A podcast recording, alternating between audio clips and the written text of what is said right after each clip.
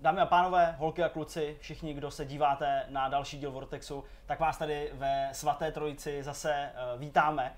Máme pro vás eh, stejně jako v uplynulých týdnech eh, spoustu zajímavých informací, ať už ze světa her, ať už ze světa, já nevím čeho, seriálů, našich životů, samozřejmě přijde i host a máme spoustu věcí k probírání. A jednou z těch prvních věcí, kterou chceme probrat, a kterou už vy vidíte a která je taková hodná opravdu jako Ukážu. zmínky a velkého poděkování, je přesně tohle. Dostali jsme krásný, trička. Dostali nádherný. jsme trička, to je krásný. A je za ním i hezký příběh, jak to tak obvykle bývá, navíc okořeněný tím, že to všechno vlastně začalo ještě tím, než se jako vůbec o nějakých tričkách mluvilo prvně a jak se o nich mluvilo, k tomu se dostanu, protože je to myslím tak týden nebo 14 dní, co se nás někdo na Facebooku ptal, jestli bychom nechtěli mít nějaký jako rolapy nebo nějaký za sebou reklamy, jo, jo, že tady úplně chybí nějaký jako postřeh. logo a tak dál. A já jsem jenom tam odpovídal v tom smyslu, že nám nejenže nevadí, že je za náma všude vidět Zetko, ale že to je jako ten, to nejmenší, co můžeme vlastně pro Jirku Krále udělat, v tom smyslu, aby jsme se mu nějakým způsobem revanžovali za to, že tohleto studio smíme využívat eh, bezplatně, že za to nemusíme nějak platit a že využíváme jeho techniku a pochopitelně tohle ten prostor jako obsadíme v nějaký moment a nemůže ho používat někdo další, což je velice velkorysé, řekl bych.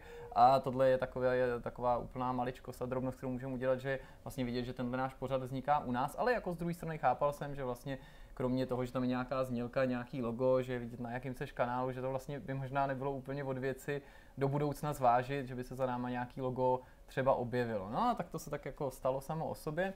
A z ničeho nic, eh, tenhle týden, myslím, že se to stalo v pondělí, že to je vlastně hmm. fakt otázka pár dní.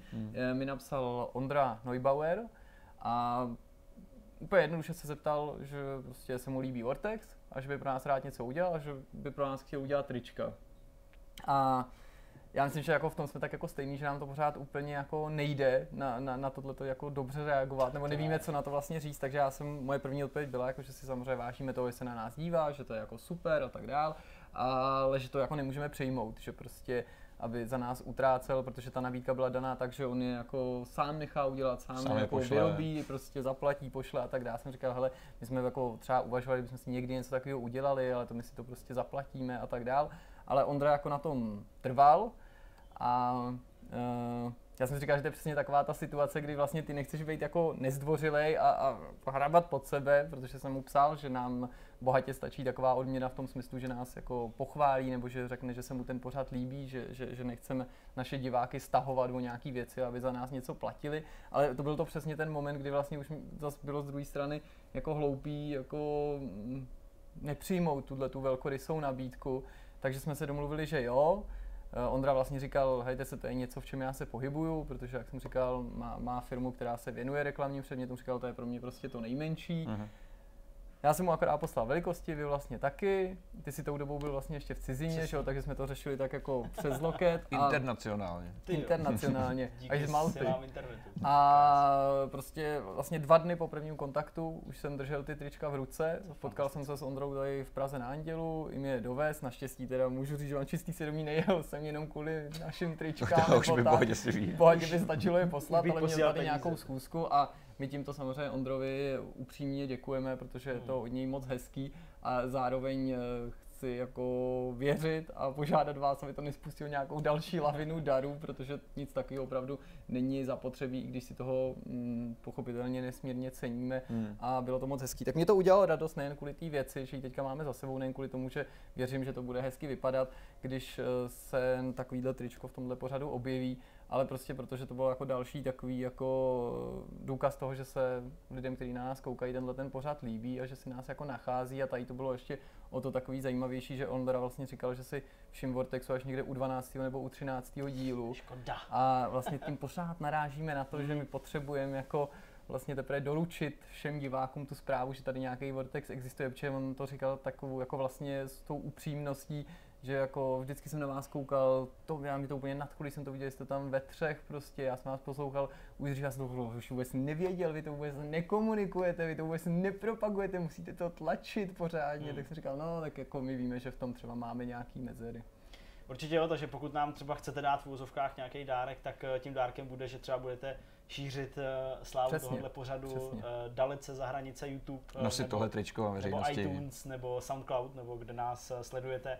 Uh, já jako člověče přicházím na to, uh, že ty lidi to objevují postupně, Hmm. jak to jako zapínají, takový jako prostě jo, žárovky prostě podle Hmm, toho, jak to hmm. ty lidi sledují, že jsem třeba teďka jako zase, jo, jenom jsem dneska pracoval, měl jsem vedle toho puštěný nějaký prostě stream, koukal jsem na nějaký stream na Twitchi někoho českého a jenom jsem tam jako pozdravil v tom, v tom, v tom chatu a tam nebylo něco jako prostě čau nebo něco od těch lidí v tom chatu, bylo Vortex je skvělý. Říkám, wow, díky. Jo, tak, to je, tak to je super. Takže určitě tohle, tohle zcela otevřeně bez uh, jakýhokoliv nějakého já nevím, falešné skromnosti nebo něco takového. Prostě ano, určitě nám do velké míry pomůže, pokud třeba o Vortexu řeknete svým kámošům, který Hmm. taky uh, četli o hrách nebo koukali Ve prostě své na videa sociální bublině, když rozšíříte tak. informaci. Údajně celý svět znáte přes 6 lidí. Údajně. Jako, že... My už jsme tři, takže Tak, my už jsme tři, takže ještě, dal, no, ještě potřebujete tři. Prostě jinými slovy, pokud nám chcete udělat radost, tak určitě uh, dál koukejte, pište komentáře a nějaké vaše poznatky, protože to je taková jako radost to číst vždycky a samozřejmě zkuste třeba taky nám pomoct v tom šíření uh, toho jména Vortexu dál. Uh, Každopádně, pánové, uh, po takové trochu uh, nostalgické části úvodu, to můžeme odpálit trochu dál. Malinko naznačíme, že dnešním hostem ve Vortexu číslo nevím kolik, eh, 13? Jo, 14. 14 už je to. 14, 14. To už Tak je takový dělá strašný jako problém. joke, že vždycky to řekneš špatně. No, jak já prostě ty čísla se mi tak jako motají v hlavě, mám jich tam víc. Ale eh, hostem v tomto díle bude eh, Lukáš Hruška ze společnosti eh, Conquest, eh, která tady v České republice vydává hry od Nintendo.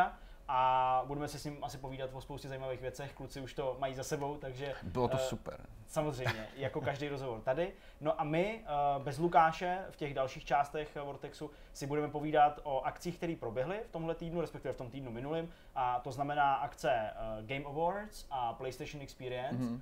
A rozhodli jsme se, že se budeme prostě povídat o hrách, to, co děláme nejradši. Takže jdeme si povídat Bychom o mohli hrách. začít. OK. Tak jo. Pojďme na to. Jak už Zdeněk zmiňoval v úvodu tohoto pořadu, tohoto dílu, eh, máme za sebou dvě velikánské akce, které tak symbolicky uzavírají eh, vždycky ten herní rok. Hmm. Už je to docela milá tradice, protože Game Awards eh, se konají v tomto čase tradičně a podobně je to s akcí PlayStation Experience.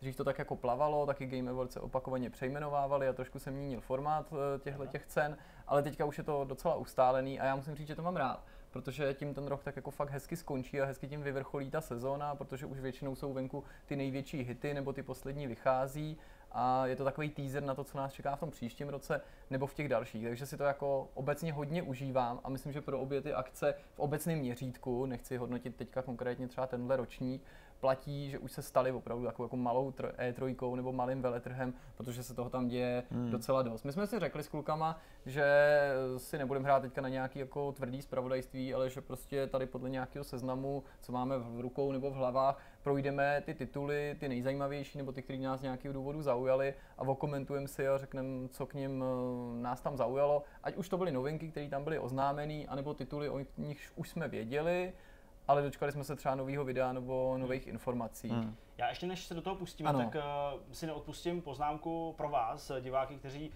rádi sledujete právě třeba nějaký dění v zákulisí a podobně.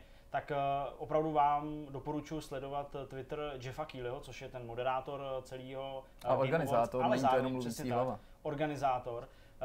To, že na této akci se mluví o celé řadě videoher a že se tam i oznamují nějaké Hmm. věci, je dáno zejména proto, že on je skutečně eh, veterán s velkým V v celém Hmm. tom herním biznesu a s celou řadou těch vývojářů nebo šéfů těch studií, eh, potažmo nějakých jako šéfů celých společností, tak je skutečně jako osobní kamarád. Hmm, to máš Eh, pravdu.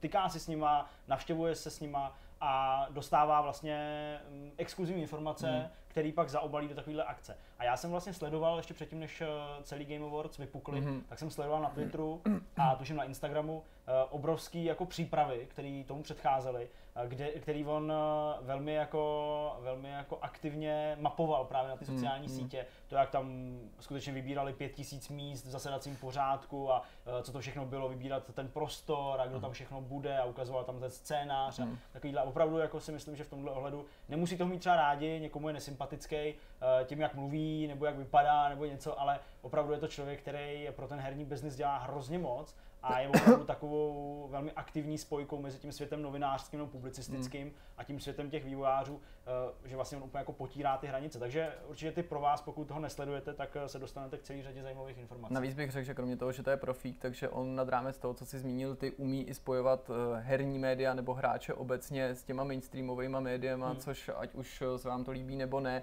je jako důležitý i pro nás, nejenom pro ten venkovní svět, vědět, co dělají jako hráči a herní vývojáři, ale ono je to důležité i pro nás, pokud se chceme, a já myslím, že všichni o to usilujeme, aby se hry staly prostě eh, součástí mainstreamu a kultury a tak dál, tak uh, aby byly takovýhle akce, když to tak řeknu, překřtím na videoherní Oscary, který, u nich je jako větší pravděpodobnost, že skrz ně se třeba hrám věnují i média, který hmm. běžně třeba digitální zábavní průmysl Přesně. nezajímá nebo ho ignorují nebo mají trošku jako jiný zájmy. A je to myslím naprosto v pořádku, protože od toho takovýhle, tý, takovýhle akce jsou prostě Přesně. podle mě.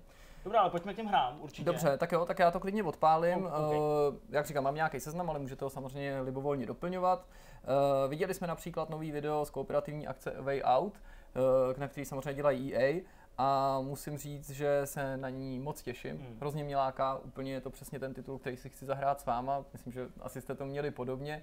A ještě víc než ta informace, mě musím říct potěšil, nebo to video mě potěšila zmínka o tom, že EA eh, vyslyšela nějaký trendy a přání hráčů a rozhodli se, že umožní Eh, hrát eh, i kamarádovi, který ten titul nemá, který se připojí do té hry v případě, že ty jsi vlastníkem té hry, což jako by mělo být možná samozřejmostí, ale víme, že to tak zdaleka nefunguje a přijde mi, že to je fantastický nápad. Tady to je hele super věc, protože třeba ukázalo se, že podobnou věc dělá v poslední době Battlefield, jednička, kde ty si můžeš s kamarádem zahrát mapy, které ty třeba nemáš. A to, ukázalo jo, se, že... S tím přišel Doom, mám dokonce pocit. Možná dokonce Doom, jako. ale, ale zdá se, že podle že na retenci to mělo úplně úžasný vliv a lidi, kteří odmítali hrát hru, protože kamarád je bohatý, má DLCčka, já ne, tak se ukázalo, že to funguje blahodárně a, a je to skvělá věc a netříští to komunitu, takže ten obsah prostě vidějí všichni. Což se ukazuje, že je možná i směr budoucnosti, že prostě ne všechno si budeš muset koupit, aby si to vyzkoušel sám, což je super věc. Já jsem teda Wayout nějak předtím nesledoval a mě to působilo tak jako divně, divně plasticky, nevím je proč, je taky gumovější, je to ale stylizovaný, jako nebude to, nebude to, že mm. to bylo jako technicky špatný. Nicméně byla to, co jsem pochopil, jako jedna z, vel, z velmi očekávaných věcí, co se týká lidí. Mm. Na mě to zatím nepůsobí, možná protože jsem se to ještě nevěnoval tak do detailu, ale o co vlastně jde, já jsem to sám myslel, takže představ mi to trošičku, Jirko. Hele, uh, já si to představuju Eh, minimálně, aspoň jako pro mě osobně, že to z toho vyleze něco jako heisty v GTA Online, akorát prostě to bude příběhem tažený, mm-hmm. bude to lineární, nebude to prostě velký sandbox, je to prostě dobovka a je to prostě klasický, klasický příběh o nějakém útěku. Mm. Mně se to líbí hrozně moc, mně se to líbilo už na té trojce, kde to ukázali. Hmm, tam to mělo premiéru. Přesně tak, tam to bylo představený, oznámený. Ta stylizace je taková gumová, hmm. ještě vlastně se nedokážu úplně rozhodnout na základě těch videí a obrázků, které jsme viděli, jestli mi to jako líbí, nebo jako jestli jsem k tomu spíš skeptický.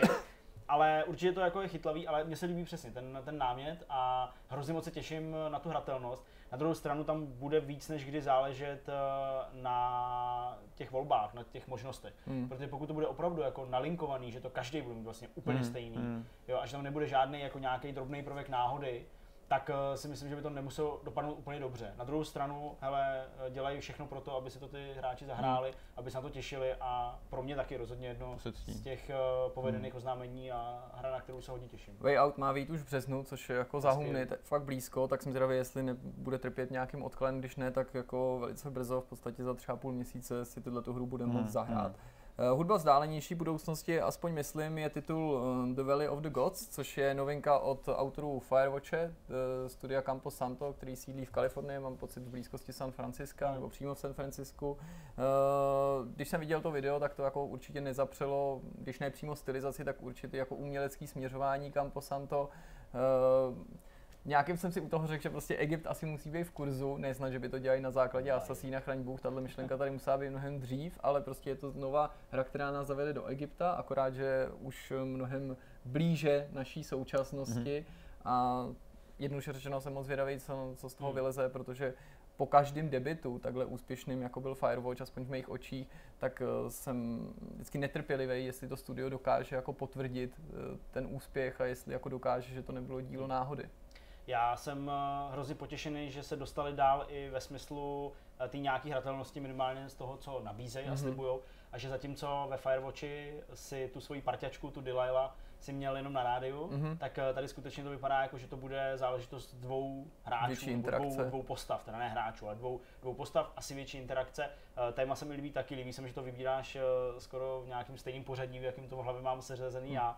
Eh, Stylizačně je to, je to krásný a pokud to bude opravdu nějaký jako hledání nějakých záhad, jestli tam bude třeba i něco nadpřirozeného, protože Hmm. takhle ten Firewatch na mě působil, ačkoliv to ve výsledku Dlouho vlastně to tak vypadalo, že to je něco mysteriózního. mysteriózního. Přesně, no. tak kdyby i tady do toho trochu zamíchali tu egyptskou mytologii a malinko prostě nějaký všechny ty věci o těch faraonech, nebo já nevím, prostě o tom, že kdo krade hrobky, tak zemře, protože... Hmm. Ale myslím, že nás dlouho budou držet v nejistotě, možná dokonce pocit. až do vydání, protože Určitě. to byla přesně ta strategie, Hmm. kterou uplatnil u Firewatche. Mimochodem, Hmm. ty jsi Petře na to koukal nebo na to video? A- Já jsem neviděl ještě, neviděl jsem Mhm. ještě Valley of the Gods, nicméně viděl jsem řadu jiných věcí, eh, líbí se mi uh, teaser, vlastně, říká Tyler, jako spíš teaser od From Software, No. no. na tu bájnou záhadnou věc, u které lidi slintají a přejou si, přejou si, nemyslej si, ale přejou si, aby to byl další, další Bloodborne, protože Mhm. to je přesně, komunita se pod trailerem sedne a řekne si, hele, to je bylo super, je tam krev, je tam nějaký násilí, nějaký křupání, nějaký čvachtání, kost nějaká něco kost, která se do něčeho mechanická. šroub, něco Hmm. a, a lidi vidí, jo, to je Bloodborne, je tam krev, je tam Bloodborne, Hmm. to je to jasný.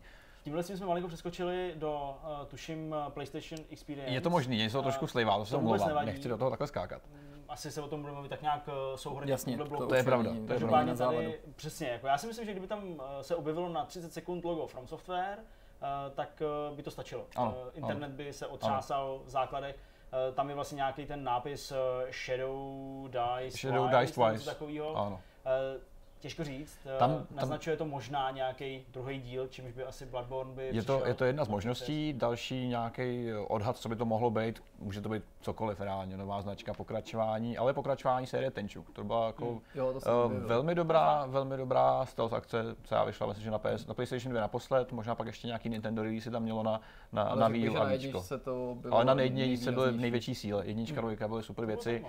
Uh, myslím si, že takhle. Já jsem trošku zvědavý na to, ať už to bude cokoliv, uh, jak se s tím From Software poperou, protože Bloodborne byl po Dark Souls a Demon Souls první reálná hra, která mě opravdu bavila. Mm-hmm. Protože předtím mě převálcovala komunita, která si řekne, OK, Dark Souls nejlepší, hardcore, a na mě to úplně nefunguje, takže jsem si to neužil až takhle.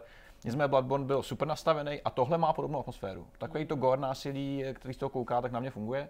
A ať už to bude cokoliv, tak si myslím, že, že to bude zajímavý. Nicméně komunita je na tom spíš to nejlepší, protože opravdu ty reakce jsou neskutečný. neskutečný. Zbořit Ale- internet jedním teaserem je fakt jako jde. Mně se hlavně ale líbí, ale i ty jsi to jakoby tady nějak ukázal nebo demonstroval, že na základě jako stínem zahalený, mm, rozpraskaný kosti s nějakou, nějakým šroubem a Že jo, s tolik- nějaký- tolik takový věcí, prostě, z toho Jo, ta atmosféra, to se mi líbí, takový gore, to je jo, prostě Myslím to, to nastavení toho To je tónu jako samozřejmě, tak jako, ale, ale je to pravda. asi 9 z 10 nebo No, asi 8, super, nevím, no prostě. Tak, Nicméně funguje to, protože samozřejmě lidi dlouho chtěli něco od From Software, že Jo, ví jo. se, že, že kluci dělají že, jo, a Armored Core další tuším Mhm. mm-hmm. v jejich podání, uh, říkají, že nový projekt, takže to asi nebude pokračování, přestože by se všichni přáli, ale, ale jen do toho. No. Ale, ale opravdu eh, chtěl bych se sumírovat na Redditu nějaký vlákno, kde, kde jsou, ty, jsou ty reakce lidí, protože ty jsou na tom nejlepší. Při příležitosti Game Awards jsme taky měli možnost vidět nový video z Sea of Thieves, což je novinka od Rare, dlouho dělaná, opakovaně odkládaná, exkluzivita pro. Xbox a PC. Má takovouhle jakoby možná trochu jako nelichotivou pověst u některých hráčů, kterou tady nám Petr teďka takhle jako symbolicky jako zmínil. Já musím říct, že já jsem na stejný vlně jako ty, že mě ta hra hrozně láká a mám pocit, že by mohla být fakt dobrá. Jako ne, netroufnu si říct, že nás vrátí do zlatých časů Rare, to jako si nejsem jistý, nebo ne, ale mně to přijde, že by to mohlo být jako hrozná sranda. hele, já jsem to zažil na té E3, asi už jsem o tom někde mluvil a vyprávěl jsem tenhle příběh, ale skutečně ta hra minimálně umí svést dohromady lidi, kteří se neznají, Mhm. mm-hmm. kteří ani nemluví stejným jazykem ve smyslu toho, že by angličtina byla všech eh, první jazyk a během velmi krátké chvilky se dostaneš eh, do pirátského příběhu, který je orámovaný jako postupnou nějakou explorací nebo zjišťování vůbec toho, co můžeš Aha. a pak jako najednou prostě někdo se tak jako automaticky přirozeně ujme role nějakého jako vedení a najednou prostě tě nějaká holka, kterou si nikdy neviděl a která v té hře má postavičku nějakého jednonohýho, tlustého, jednovokýho prostě piráta, tak eh, na tebe křičí, ať natáhneš prostě plachtu, jo, ty tam a ať prostě jedeme tamhle a tady máme prostě křížek a vyskočíme a pozor, tam jsou banditi a vezmeme útokem. Takže jako má fakt eh, hroznou moc ty lidi velmi rychle združit Mhm. a velmi rychle natknout k nějaký jedné myšlence. Těžko říct, jestli to bylo ovlivněné tím, že to bylo na té E3, těžko Hmm. říct, že to bylo ovlivněné tím, že jsme vlastně den předtím, než jsme si to mohli zahrát a vyzkoušet, tak jsme vlastně viděli na té konferenci Microsoftu vlastně takový jako skoro až návodný video nebo nějaký takový jako trailer, eh, který ukazoval, co jako jde, co nejde, nebo co prostě bys měl dělat. A těžko říct, jako, jak to všechno do sebe zapadlo. Každopádně eh, bez ohledu na to, jestli to umí nebo neumí svíst náhodný lidi k sobě, Hmm. tak s partičkou kámošů by to dle mýho musela být hrozná zábava a fakt se na to jako, jako těším hrozně moc, Hmm. protože i takový to pošťuchování, dělání si těch naschválů, ale i takový to jako bohapustý zjišťování, že když se napiješ, tak jsi opilej, nebo když, eh, nebo jak zjistit své jméno, protože ty nevíš, kdo seš a nevíš, kdo je ostatní, jo, a teď jako, tak vyskočíme na stůl, jo, a prostě tak, tak já vyskočím na stůl, jak se jmenuju, a nahoře máš prostě jméno, já nevím, jo, prostě opilej Racek, jo, tak on se skočí a zase jako další, jo, a tak to já jsem Hmm. opilej Racek, jo, a ty jsi prostě, já nevím, Jimmy, jo, prostě takovýhle. Takže v tomhle ohledu, v tomhle ohledu to bylo prostě jako super. Těším se na to. Jediný, co mě vlastně jako může mrzet z pohledu nějaký herní komunity, je to, že ta hra je exkluzivní pro Xbox a PC, Mhm. takže lidi s PlayStationem tak trochu jako ostrouhají, ale uh, myslím si, že tohle by mohl být fakt jeden z jako nenápadně, ale vlastně zároveň i do zásadních uh, jako Hmm. exkluzivních Hmm, titulů, hmm. který ten Microsoft bude mít. Pojďme se ještě pobavit o Death Stranding, což je eh, vlastně věc, která se víc ukázala na Game Awards. Eh, Víme o ní už dlouho, Kojima, Norman Reedus, eh, dost velký jména. Nicméně právě tady se objevil eh, 8-minutový trailer, což je docela velká porce nových záběrů, který rozšířili pohled na tu hru trošku víc, než jsme ji znali předtím. Eh, Přestože, přestože Já jsem nevím, co jsem prostě polil. No a teď já nic nedělám, Jo, jak tak jsem politej, To no, prostě to jsem se prostě snažil zachovat zbytky důstojnosti, Musíme no. pok- Co jsem měl jako dělat, že Pokřtít- jsem prostě politej, no. pokřtít nový tričko, jak se to si musí můžete udělat. vybrat, tak buď jako prostě jsem politej, nebo tady budu chrchlak, že jo, prostě tady člověk, co je čtyř, čtvrtý týden po sobě pacient, prostě, jako. No, takže, no, no, takže Death Stranding, no. Death Stranding. Uh, hele, 8 minut traileru docela, docela zajímavého se tuším jako tvrdí, protože uh, na mě to zafungovalo. Minimálně první část, kdy se vlastně ty postavy nějak pohybují v takový tmě a jsou obklopený mlhou, ve který očividně něco je. Nějaký- Takový nějaký podivný prasopsy s dlouhýma rukama. Jako vypadá to dost, dost, dost, dost podivně. No lidi už tam viděli odkazy na Metal Gear, Jo, na a Psychomantis, Psychomantis a podobně, vlastně. což je zase další jako odvrácená strana eh, komunity. Nicméně minimálně z těch prvních čtyř minut jsem si původně trošku myslel, že vím, jakým směrem se to bude odehrávat. A pak zase najednou změna. Mhm. Totální prostě jakoby eh, katarze a, a fakt jako tuhle chvíli už já cítím Kojimu v tom nějakým způsobem, trošičku víc než předtím. Uh, co si ráhně o tom myslet, eh, těžko říct, protože těch debat kolem toho se vlastně i po, po odhalovačce objevilo spoustu. Uh, Kojima se sám vyjadřuje v tom smyslu, že smrt v té hře nic neznamená. To je hodně zajímavý. To Co to reálně znamená? Rozhovor jsme se něco málo aspoň dozvěděli, tam on dělal nějaký náznaky v tom smyslu, že přepracuje koncept eh, obrazovky game over nebo úmrtí ve videohrách. A vlastně nevím, jestli jste to jako četli nebo Mhm. nějak jako detailně jste se o to zajímali, ale on vlastně správně říká, že to, jak je nastavená smrt ve hrách teďka, v roce 2017 ještě, pořád vlastně vychází z coin opů. To znamená z automatů, které byly na mince, kdy jako smyslem skutečně bylo, aby když zemřeš, tak aby si vložil další minci, aby si tu postavu za ty peníze resuscitoval a bylo logický, že se vrátíš hmm. někam naspátek i v čase. Že nejen, že ta tvoje postava se někde probudí na tom samém místě, pokračuje, hmm. ale že je tam nějaký i drobný návrat třeba v rámci té úrovně. Ne vždycky třeba v takových těch chodičkách, mlátičkách to může být, že se oživíš přímo na tom, na tom místě, ale dávalo to smysl.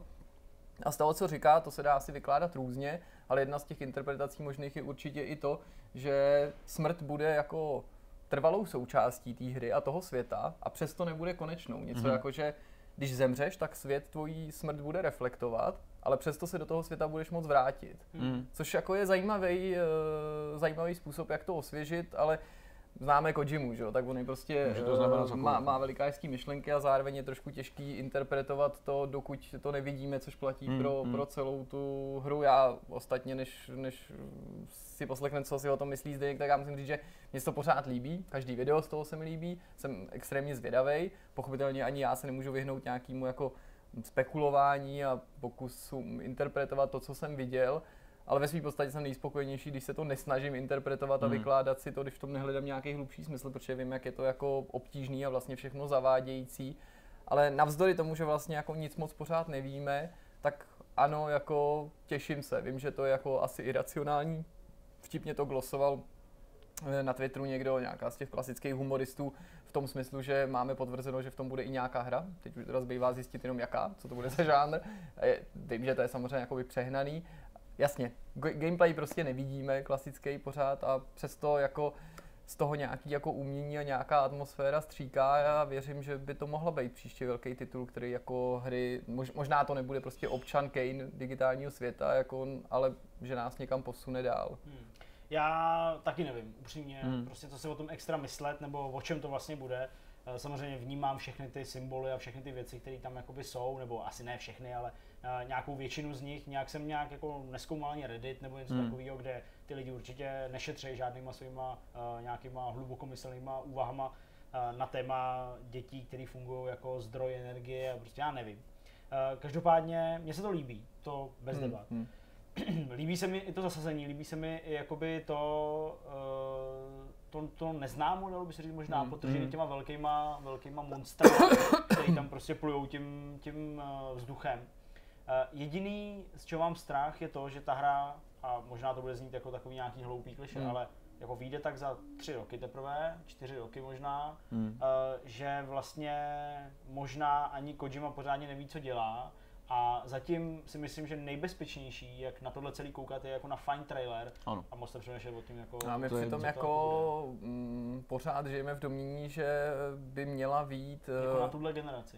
To samozřejmě, ale navíc, že by hmm. měla být jako v dohledné době, protože on v jednom z těch jako už starších vím. rozhovorů říkal, že to bude prostě eh, ten rok před tím, eh, před olympiádou v Tokiu a před rokem, v nímž se odehrává to anime slavný Akira, takže... Hmm já mám prostě by to prostě nemělo být tak daleko. strašný problém s tím, že vlastně u Kojimy nikdy nevíš, co to znamená. Celý pamatujete si na odhalování Metal Gear Solid 5, kde byl takový ten šílený trailer, kde on byl pak součástí hry nakonec, ale Myslíš kde tu nemocniční pasáž, tu nemocniční no, pasáž a podobně. A bylo to prezentovaný skrz nehrá, Já jakožto nehráč Metal Gearu, v té době jsem měl odehranou jako jedničku tak na půl a to bylo celý, co jsem mm, v Metal Gearu mm. hrál, když se objevovalo to video a uh, to není věc, se kterou bych se nějak jako tajil, tak prostě jako já jsem to třeba to video jako poznal hned. No jasně. Jako a všichni prostě psali ještě 5-6 hodin po tom co, videu, co to, co to, co jako to je bylo. vlastně, no. A říkám, to je teda jasný, že to je prostě Snake, že jo? Nebo já nevím, prostě mm. jako, a mi to jako přišlo jako úplně vlastně normální. Mm, mm. Taková, Já taky jako, nezastavilo, taková, ale... Jako, taková jako spíš, jako normální pasáž relativně. Tohle taková, mi přijde jako mindfuck. Tady to je hodně velký mindfuck, no. A mně se líbily ty titulky, nevím, jak jsou úplně starý, je to pár měsíců možná, kdy se ukázalo, že vlastně, že Kojima vysvětloval princip hry Normanu Reedusovi, hmm. Deltorovi a nikdo z nich nepochopil, no, co vlastně Ale jde. podle mě je to pro tu hru prostě Ale jako je to spíš jenom další, ano, ano. Jako, já vlastně tohle už beru jako součást té hry, hmm. že já jsem totiž jako nejsem se už nej, jako přestal upínat na to, že se v dalším traileru už dovím, jak se to hraje. To mm, nebo jako o čem to bude. Protože ano, on nakonec ukáže nějaký gameplay, může vydat hru bez gameplay, možná, pokud tohle nebude ta první. A on taky ukáže něco víc ještě z těch trailerů, že i ta mytologie trošku víc jako nám bude pochopitelná. Ale já jsem se smířil s myšlenkou, nebo věřím prostě tomu, že to, že nebudeme vědět přesně, co budeme hrát, ve chvíli, kdy to koupí, kdy to vyjde, že to je prostě jako, jo. bude součást té hry, o tom to prostě to bude. Zase jako daný tím, že a on jako si pohrával několikrát teď konec konců, teď on během jako kampaně na Metal Gear Solid 2 to celý stavil tak, aby si smyslel, že prostě hlavním hrdinou bude zase Snake, hmm. že jo, hmm. a pak tam přišel ten velký twist prostě po tak dlouhý době hmm. a, a najednou hraješ za úplně Jasně. jinou postavu. Takže já si myslím, že možná k tomu jako přistupujeme špatně obecně hráči, protože jsme zvyklí opravdu tím, jak je to všechno daný, ten marketing okolo těch her, vědět o té hře první, poslední, možná je to špatně, možná jako o té hře nemáme chtít vědět první, poslední, možná Určitě se máme ne. prostě nechat namlsat nějakýma filmovými trailerama, ve kterých teda vidíme jako hezkou stylizaci, zajímavou výpravu, zajímavý prostě jako nějaký estetické věci a, a nechat se pohltit tou atmosférou a neříkám, že nejenom na základě toho koupit si tu hru nebo tomu dát 10 z 10, chraň Bůh a pak prostě čekat na ohlasy, prostě čekat na to, jaký to bude, až se to bude hrát a prostě nesnažit se dostat tak pod povrch, protože to tajnůskářství k tomu asi patří. No hlavně podstatný je ještě zmínit, že ty potvory, které po tobě jdou, ty neviditelné, tak mají místo nohou ruky. Protože chodí prostě, dělají tam to. byla pravda, jsem nějaký stopy, jako dinosaur. To je celý o tom, že? že prostě někdo podělal plastickou operaci, dal někomu místo nohou ruce. Taký otočený Barbie. A je to přesně. No, Death Stranding nebyla zdaleka ještě jediná věc, která se ukázala na Game Awards nebo v souvislosti s touhletou akcí. Nevím, jestli jste třeba zaznamenali tu kooperativní FPS od autorů Payday, má takový kryptický GTFO. název GTFO, která jako celkem očividně odvolává na, na vetřelce Jamesa Camerona. A jako asi to nebyl titul, kterýmu by se tam věnovala největší pozornost, hmm. nebo na který by teďka hráči nějak vzpomínali, ale tak jako Payday je prostě velká věc a proč by se nemohlo tohle stát nějakou příští další takovou věcí. Objevily se tam třeba i Star Wars, Aha. Battlefront 2, že, který lákali na ten obsah, který už je venku, který souvisí samozřejmě s filmem Last Jedi. Já jsem se k Battlefrontu doteď nedostal, prostě jsem hamba, ostuda a tak dál. A jenom mi to připomnělo to, že bych se na tu hru měl podívat na vzdory jako všitý kritice, nebo prostě hmm. i, i, když single play není jako zase bohvě čo, takže bych si ho chtěl vyzkoušet, protože jako minimálně na pohled ta hra vypadá jako fakt super. Jo. Řekl, že prostě vím, že je to možná povrchní a tak dál, ale prostě když jsem sledoval ten trailer, který byl zaměřený právě na obsah z toho filmu Last Jedi, tak jsem si nemohl u toho nemyslet, že ještě pár let zpátky bychom z těchto triků byli ohromený i ve filmu. Když tam prostě letí ty, ty hmm. lodě nízko nad tím povrchem, tam se zvedne prostě ten kous jako. červený a tak dále, jsem si říkal, hele jako to je prostě furt úžasný, a to, že to je v engineu, to je jako něco extra. Hmm. Já bych ještě vypíchnul novinku Witchfire, která se objevila, která pochází od autorů uh, Vanishing of Ethan Carter, což byl jako krokový chodící uh, simulátor, že jo? Taky. pokud se nepletu. Witchfire. Witchfire je novinka, která pochází od těch vývářů. a, a pravdu, je to od studia Astronauts, od těch Poláků. Aha. A ještě tam pracují z Balletstormu, který pracovali na Balletstormu. No a na, na Painkilleru. A na Painkilleru.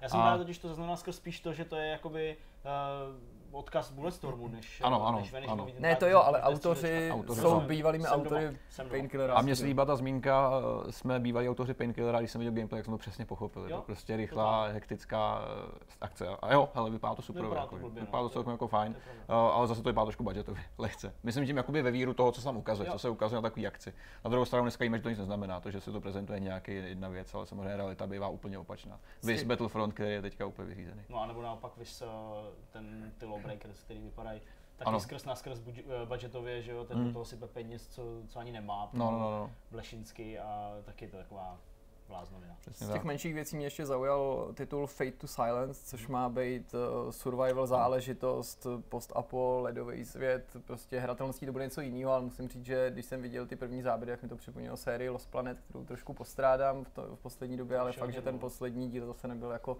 taky nic, nic moc, takže ta si asi dopřává zaslouženýho od, odpočinku. Taky jako velký boom, uh, tam uh, bylo odhalení vlastně datadisku pro Zeldu, mm-hmm. který vlastně se začalo mm, víceméně jakoby objevovat mezi lidma hned ten večer, že, mm-hmm. že to bylo opravdu, jako, že vychází to teď. To si myslím, že bylo taky docela mm. zajímavý překvapení. Já teda, vzhledem k tomu, že jsem Zeldu uh, nehrál, ty máš Switch, že jo, takže, mm-hmm. uh, takže, a hrál si Zeldu, že jo, myslím, že Jasně, to jsem recenzoval. Tak uh, už jsem to zavadil? Nebo... Nehrál jsem to, neskoušel jsem, ale rozhodně jako... Tam na co No, to jsem viděl, rozhodně jako mám o to velký zájem se do toho království vrátit, nejen kvůli tomu DLCčku, prostě obecně jsem jako potom stejská a vlastně jenom čas je jediný důvod, proč jsem tak už neučinil. E, mimochodem, myslím, že i ty jsi to mohl eh, zaregistrovat, že po, po Daisy a takovým tom rip-offu Warzy nám tady vyjde oficiální hra Jasně, podle World War Z, že jo, světové války Z, tak jsem si říkal, jako, uh, jestli jako ne, nepřichází trošku s křížkem po funuse, jestli už neprováhali ten moment, kdy, kdy na to měli naskočit. Mm. S tou licencí, myslím, ne, nejde teďka jenom o vývojáře. S tou licencí asi jo, já jsem viděl ty materiály kolem toho, kolem toho jakoby odhalení a vypadá to, že to bude víc uh, inspirovaný filmem než tou knihou. Nevím, jestli jste četli tu knihu. No, uh, ta je trochu jinačí oproti tomu mm. filmu, uh, kde vlastně ta kniha je uh, taková o tom, že spíš mluví s lidma, kteří jako přežili apokalypsu, mm-hmm. než aby jako tu apokalypsu sám jako nějak jako prožil s tím hrdinou, mm-hmm. jo. Takže v tomhle ohledu mi to přijde víc jako ten film, což je asi logický, vzhledem k tomu, že tam to nebylo moc akční ta kniha, tak eh, ten, eh, ten film poměrně jo. A mně to vlastně ani jako nepřijde, že by to bylo pozdě. Jako jo, pozdě možná na tu, na, to, na tu návaznost na ten film, který už je kolik, to je tak dva, tři, Hmm, možná, čtyři. možná dokonce víc. No. Možná čtyři roky. Hmm. Těžko říct, každopádně uh, ano, z tohohle pohledu to může být pozdě. Na druhou stranu, když to vezmeme kolem dokola, tak vlastně jako příběhovou zombie hru, nepočítám-li Last of Us, počítáme-li klikli jako, jako nějaký, nějaký hmm. zombíky hmm. nebo prostě něco jako zombíky, jo. tak vlastně jako vyveďte mě z omylu, ale nějakou velkou příběhovou, jako tříáčkovou, plnohodnotnou příběhovku prostě jsme asi úplně neměli. Já jako, jasně, můžeme se pořád bavit prostě o Walking Dead, no, jasně, eh, ale není to úplně... ale já prostě myslím opravdu jako nějakou, ne komiksem, ne takhle stylizovanou, ale prostě jako, jako standardní mm, videohru, mm, mm, jo, která by nebyla přestřelená, jako je prostě Dead Rising, mm. ale která by byla jakoby vážněji mm. pojatá. Tak to prostě nebylo. A pokud to něco takového bude, tak si myslím, že to je docela v pohodě a samozřejmě tohle asi bude do nějaký míry, když asi nevím, jak tohle bude jako žánrově, tak eh, to možná bude konkurovat Days Gone, eh, který je vlastně taky, že z prostředí nějaký probíhající zombie apokalypsy. A to jsou plné hry, které by mohly teoreticky stát vedle Mhm. sebe. Na Days Gone se ale pořád těším i vzhledem k tomu, že o té hře vím víc, tak uh, víc než na World War Z. Hmm. To tam má Hmm. být teda navíc mít kop eh, vedle A třeba to nějakých těch Trošku- příběhovek, takže takže je to jasné. Tak eh, co teda musím říct, eh, je potřeba zmínit, že na té hře dělá studio Saber Interactive, který sice na jednu stranu pomáhalo dejme tomu třeba s Halo, a mám pocit, že před mnoha lety dělali třeba ten Villorak, což byl takový, nebo Villorock, což byla taková ta jako ala, ala Sirius Sam věc, Mhm. snad, snad, snad, jsem to nesplet, ale v posledních letech jako mi přišli, ne ani už ani jako rutinéři, ale trošku takový fušeři. Jako je to ošklivý to říct, ale že se mi ty jejich tituly z poslední doby úplně jako nelíbily. Hmm. A vím, že některé tituly jim taky nevyšly, že to nebyla úplně jejich, jejich chyba, že oni třeba měli pomáhat s těma Halo Online do toho Ruska a to pak, že jo, se prostě Jasně. zrušilo, tak no nevzbuzuje to ve mně takovou jako důvěru, ale prostě nechci jim křivdit, zvědavý na to samozřejmě jsem. No a jako, nevím jak to máte vy, ale na mém seznamu se pomalu jako přehupujem z Game Awards do PlayStation Experience Mhm. a to se neslo, možná pro někoho překvapivě, pro někoho možná ne tak překvapivě, ale každopádně docela dost ve znamení VR. Sony určitě chtěla vyslat signál, že s VR nekončí a představila Wipeout ve VR, který, eh, nebo VR update pro Wipeout, který vyjde příští rok na jaře. Šílený. To bude, To bude asi hodně blicí to, festival. jsem to chtěl Bude říct, bude asi šílený. vycházet s nějakým papírovým eh, pytlíkem. že? Ale to, že budou dělat ty kokpity, že budeš moc řídit, Může být jako zase, no. Ono- to, by, to, jako to by mohl být Wipeout, jak jsme ho ještě neprožili. Přesně, jako. ono jako v tomhle ohledu to vlastně docela dává smysl, protože uh, udělat uh, VR hru, kde seš vlastně omezený na to, že seš v nějakém kokpitu Mhm. něčeho Mhm. a vlastně nemůžeš ven, nemůžeš dělat žádný jiný ptákoviny, tak to vlastně není zas až tak špatný. No oni ty lítací konec konců byly jedny z těch nejlepších, Hmm. ať už mluvím o té misi VR do Battlefrontu původního, nebo No, jasně. o té uh, Eve Valkyrie, prostě. Hore, jasně, Mm. no, jo. To jo, to bylo, to bylo fajn. To bylo jako, jako určitě blicí pitlík, jo, ale ta druhá věc, která má ve VR, a Last Guardian. Máš, Last Guardian, Mm. si myslím, že bude ještě jako víc blicí záležitost paradoxně, než tohle.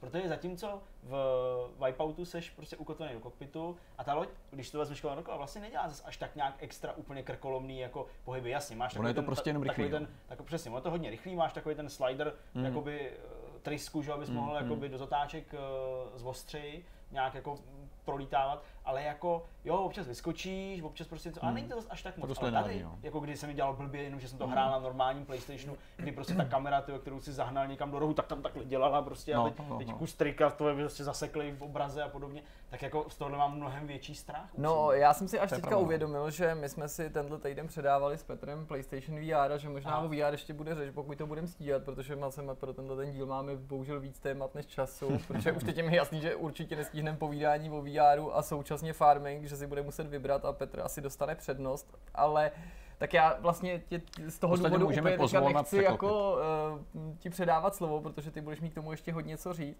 ale ještě se ukázala další VRová věc a to je taktická akce Firewall Zero Hour, Mhm. kt- Zero Hour, která trochu připomíná Rainbow Six. A já jako nemůžu nevidět, jako že, ne, že Sony nehází Flintu do žita, oni nemají důvod házet Flintu do žita, protože PlayStation VR se zdá být úspěšný na, na poli těch headsetů, ale jako, že, že to fakt tlačí, že, že to Jo, není jako... to, nechtějí to nechat umřít po jednom roce. No. Přesně. Tohle 2 miliony prodaných kusů, jako Jo, to je docela je slušný. super, To je parádní číslo. To už je docela dobrá základna, Hmm. který už je schopný prodat jako poměrně solidní to už je porci her, super. no. Pak mě teda taky zaujal náznak, že by možná mohlo jí zmínit jméno na PSN, to nevím, jestli jste Jo, to bude zaregistrovali. na konci, že on se tam uh, Lejna ptal na něco, nebo, nebo nevím, jak tam probíhalo, No, ale... hele, ono to může znamenat dvě věci. Jde to interpretovat jako dvojím způsobem, minimálně, možná No. ještě nějakým dalším. Buď půjde změnit jméno na PSN, anebo se změní jméno PSN. Jakože prostě se, jako to, co se říkal, změní, že, bude... že, že, nějak v průběhu dalšího roku, nebo do, do dalšího PSX, že ještě budou nějaký eventy, na kterých nám bude odpovězeno na tuhle otázku. Tak nějak to je stejně bizár, změna jména, ty No jo, vole. je to, je to bizár, no. No hele, vzhledem k tomu, jak já jsem opakovaně vysvětlal, kde se to mý jméno vzalo, že to byla downloadovací služba pro PSPčko, tak já se vlastně ani nedivím, jo, a to, z- toho, že jsem zdědil jakoby nick najednou, ačkoliv předtím to byl username, Hmm. tak já se vlastně ani nedivím, že to je pro ně složitý, protože tady jsou kořeny toho PSNK. U demo download služby pro PSPčko Hmm. a jestli sebou tahají takovýhle balast. Relic, no, tam je prostě legacy. Ale já jsem si ještě tehdy říkal, vložil jsem že v souvislosti s PS3, že jsem tu PS3 přinesl domů, tehdy už jsem hrál na 360, tak jsem se nechystal na té PS3 tolik hrát. A oni máte nějaký Sony account, asi ne, nebo prostě teď tam možná byla nějaká poznámka o tom PSP.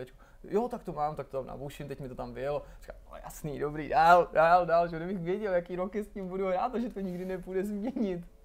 Já chápu, že prostě ta architektura jako je nějak nastavená, nemusí být úplně snadný do ní hrabat, ale na druhou stranu Tam je celá řada zase jako řada jiných věcí, jak ošetřit to, aby lidi s tím jménem zase moc neblbli, že? Jako aby si prostě neměnili jméno každou hodinu a podobně. No, tak, Nějak to ošetřit. že jo, ale- Xbox má třeba nějakou tu změnu zdarma, ale pak pak, se je už to platí. spoplatněný, Pak- nebo je, je to řešení na nějaký no. čas, To to jako, no, ale na to No, naštěstí jsou nějaký samozřejmě už dneska Hmm. parametry nebo na pravidla, to ze kterých se dá vycházet právě, aby ty lidi Máš se za, na nevydávali za na někoho a tak dále. je to bizár, že se prostě v roce 2017 bavíme o něčem jako změna jména v takovémhle jako duchu, no. Že A prostě... že lidi to zároveň tak potěší, No, no, ten náznak, že vlastně Já to chápu, jako nějaký někdo. hry, lidi měli radost a pak počkat, možná budu změnit PSN to jméno a lidi, jo, konečně, prostě dej mi tohle tu feature do už se budoucí. nebudu jmenovat Eroťák 400, ty vole, ale jasný. No, z dalších věcí, které myslím bychom měli určitě zmínit, uh, tak je Medieval. Mm. Uh, Je to remaster velký. Ono, ono podle- možná je to skoro už jako až, až remake, že se Ale to oni ponese říkají- ve stylu Crash Bandicoota. No ale oni říkají eh, remaster i třeba tomu Shadow of the Colossus a to taky přitom je už za To už je jako za hranicí remasteru, jako to, to což už jsou- ukazovali tam to video To srovnávací a to jako... Je No, drastický jako to je rozdíl, ohromný. Jako,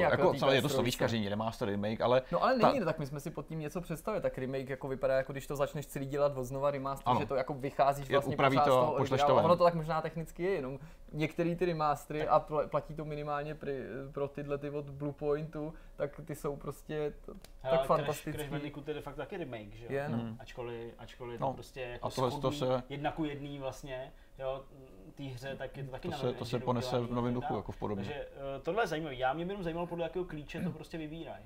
Jako víš, Sony. Mm. No, Jako Medieval je proč hodně zvláštní jako volba, ale jako zase lidi na to reagovali ohromně, takže jako já nespochybnuju, že ten titul v éře PS1 Jo, jako se blejsknul, Určitě. ale člověče taky bych myslel, že sáhnou po něčem jiným. Nevím, fakt, Ale fakt jako, nevím. ne, že by to bylo Vůbec mě to, špatný, ne, mě to vůbec ale nevadí. Mě jako- jako, fakt zajímalo na základě jaký, jakýho testu nebo na základě jakýho průzkumu prostě Mm. udělali zrovna Medieval. Nechápu. Ale bude. jako asi hodně to spoustu- bude otázka i třeba práv, nebo co, k Asi, čemu je asi. snadný třeba přístup. No a poslední věc, eh, asi myslím, kterou tady můžeme zmínit jako takovou pikošku, spíš než něco, co by úplně jako zamíchalo internetovým světem a tak, eh, je to, že v Monster Hunteru, v novém, se objeví Mega Man, ne jakožto hratelná postava, ale bude tam. A mě to zase vrací vlastně k nějakým spekulacím, které probíhaly v tomhle roce, že prostě Capcom chce nějakým způsobem oživit tuhle věc. Už několik náznaků tady bylo a vypadá to, že skutečně v tom příštím roce možná, kdo ví, třeba se prostě dočkáme nového Megamana, což by Já- bylo hrozně zvláštní. Já mám ale dokonce proč podezření, že možná jako skrz Vortex už tady probíhá nějaká virální kampaň, No. protože na to, že jako Mega Man není úplně jako nejběžnější No hra v ne, posledních no. letech, tak o ní podezřele často mluvíme. Minule jsme mluvili o Mega Manovi v souvislosti s tou MP3 v té kolekci, s tím, s tichým zvukem. Mega Mana jsme hádali na těch krabičkách, Jo. Mega Man je tady s náma skoro pořád. Kdo z vás je Megaman, mi řekněte, já to nejsem. Se, kdo tady dostává ty prachy za jako- Mega Mana? Pro mě, pro mě dobrý, já se na Megamana těším, to je, to je dobrá věc. Vlastně teď to vidím. Pokaždý, když jsme o Megamanovi mluvil, tak to začal někdo jiný. Já jsem ukazoval tu krabičku, Petr o něm mluvil u těch příběhů a ty si to teďka vytáhl úplně najednou z ničeho. Takže v tom jedeme všichni. Megaman, takže prostě Ok. tady každý dostal nějaký prachy. Jedeme v tom všichni. nás, přesně tak. Máme prachy od Capcomu a teď si jdeme povídat s Lukášem Hruškou. Jdeme na rozhovor o Conquestu, distribuci, o Nintendo, o hrách. Ovšem. Je mi velkou ctí a taky radostí, že dnes můžeme u nás ve Vortexu přivítat Lukáše Hrušku ze společnosti Conquest. Ahoj Lukáši. Ahoj, Čau. ahoj, díky za pozvání. Nemáš vůbec zač, nám je ctí, že ses u nás eh, objevil a že jsi na nás udělal čas, protože já mám poslední dobou, Petře, takový jako dobrý pocit z toho, že se nám pěkně daří střídat ty hosty, Je to že super. do chvíli někdo z našich přátel, to znamená nejčastěji někdo z, eh, z řad třeba novinářů nebo nějakých jiných insiderů, pak se tady objevují vývojáři a pak se tady taky objevují lidi, jako je právě Lukáš, který uh, zase rozumí víc té biznisové stránce, mm-hmm. protože dělají pro český vydavatele a distributory. A pokud to náhodou nevíte, tak to je právě Lukášův případ, protože Lukáš je člověk, který je u nás zodpovědný hned za dvě velké společnosti. Tou první je Nintendo, protože Conquest je výhradním distributorem produktů společnosti Nintendo a to platí už dlouhý, dlouhý roky. Já, mm, do, minimálně do nějakého přelomu tisíciletí, co si vzpomínám a možná ještě dřív. To určitě, já bych nechtěl lhát, protože jsem tam jakoby, nejsem tam tak dlouho, že jo? Já Jasně. jsem byl na základce, když Conquest už dělal Nintendo, No. vlastně, takže už to bude dlouho. Už to Uh, musím říct takovou jako historku v rychlosti, že teďka, když jsme se nedávno s Lukášem potkali, tak eh, jsem jel za ním k, do, do Hloubětína, kde Conquest sídlí a vzpomínal jsem právě na to, že je to strašně dávno, kdy jsem tam byl naposledy a možná jako i jednou jako z prvních jako mých návštěv a to bylo v době, kdy jsem byl ještě na střední škole a to byl Hmm. právě tak třeba rok 2001, 2, 3, Což je kdy jsem si tam vyzvedával nějaké věci, což je jako zatraceně dávno Hmm, a hrozně to uteklo. Tak to je Nintendo. Ale Nintendo není eh, jediným biznisem Lukáše, jediným biznisem Conquestu. Tím Hmm. druhým eh, jsou hry od společnosti Ubisoft, Ubisoft, protože vy tady tak. distribuujete taky tituly od Ubisoftu, ale ne úplně všechny. Tak, tam nejsme exkluzivní, tam vlastně že jo, si dělíme nějak tak ty tituly s Playmanem. Eh, Já mám strašně moc jako otázek na tebe a strašně moc si myslím, že jako věcí, kterým se můžeme věnovat. Tak když jsme se dotkli tohohle pro začátek, tak můžeš třeba divákům, který eventuálně z toho všimli, nebo to teďka slyší poprvé, eh, vysvětlit, nebo v čem to spočívá, proč některé tituly u nás distribuje Playman, který sídlí v Hradci Králové, pokud se nemýlím, a některé tituly vy, jestli je to nějaký klíč, dřív to snad byly konzole a PC rozdělený, teď pak nějak snad po sériích, teď to vypadá úplně nahodile, nebo se pletu. Ale úplně přesně ten klíč nevím, ale co teď jakoby třeba jsme se bavili už i spolu, u Nintendo Switch vycházel Rayman a jelikož Rayman je série, kterou dlouhodobě dělá Playman, tak ji měli i tak na ten Nintendo Switch, co je trošku jakoby bizarní, Hmm. když vlastně my, ten, my děláme Nintendo, že? Takže podle mě teď je to rozdělování takový podle série, ale jelikož se chystají nové hry, tak uvidíme, jak, jak se to rozdělí dál. No.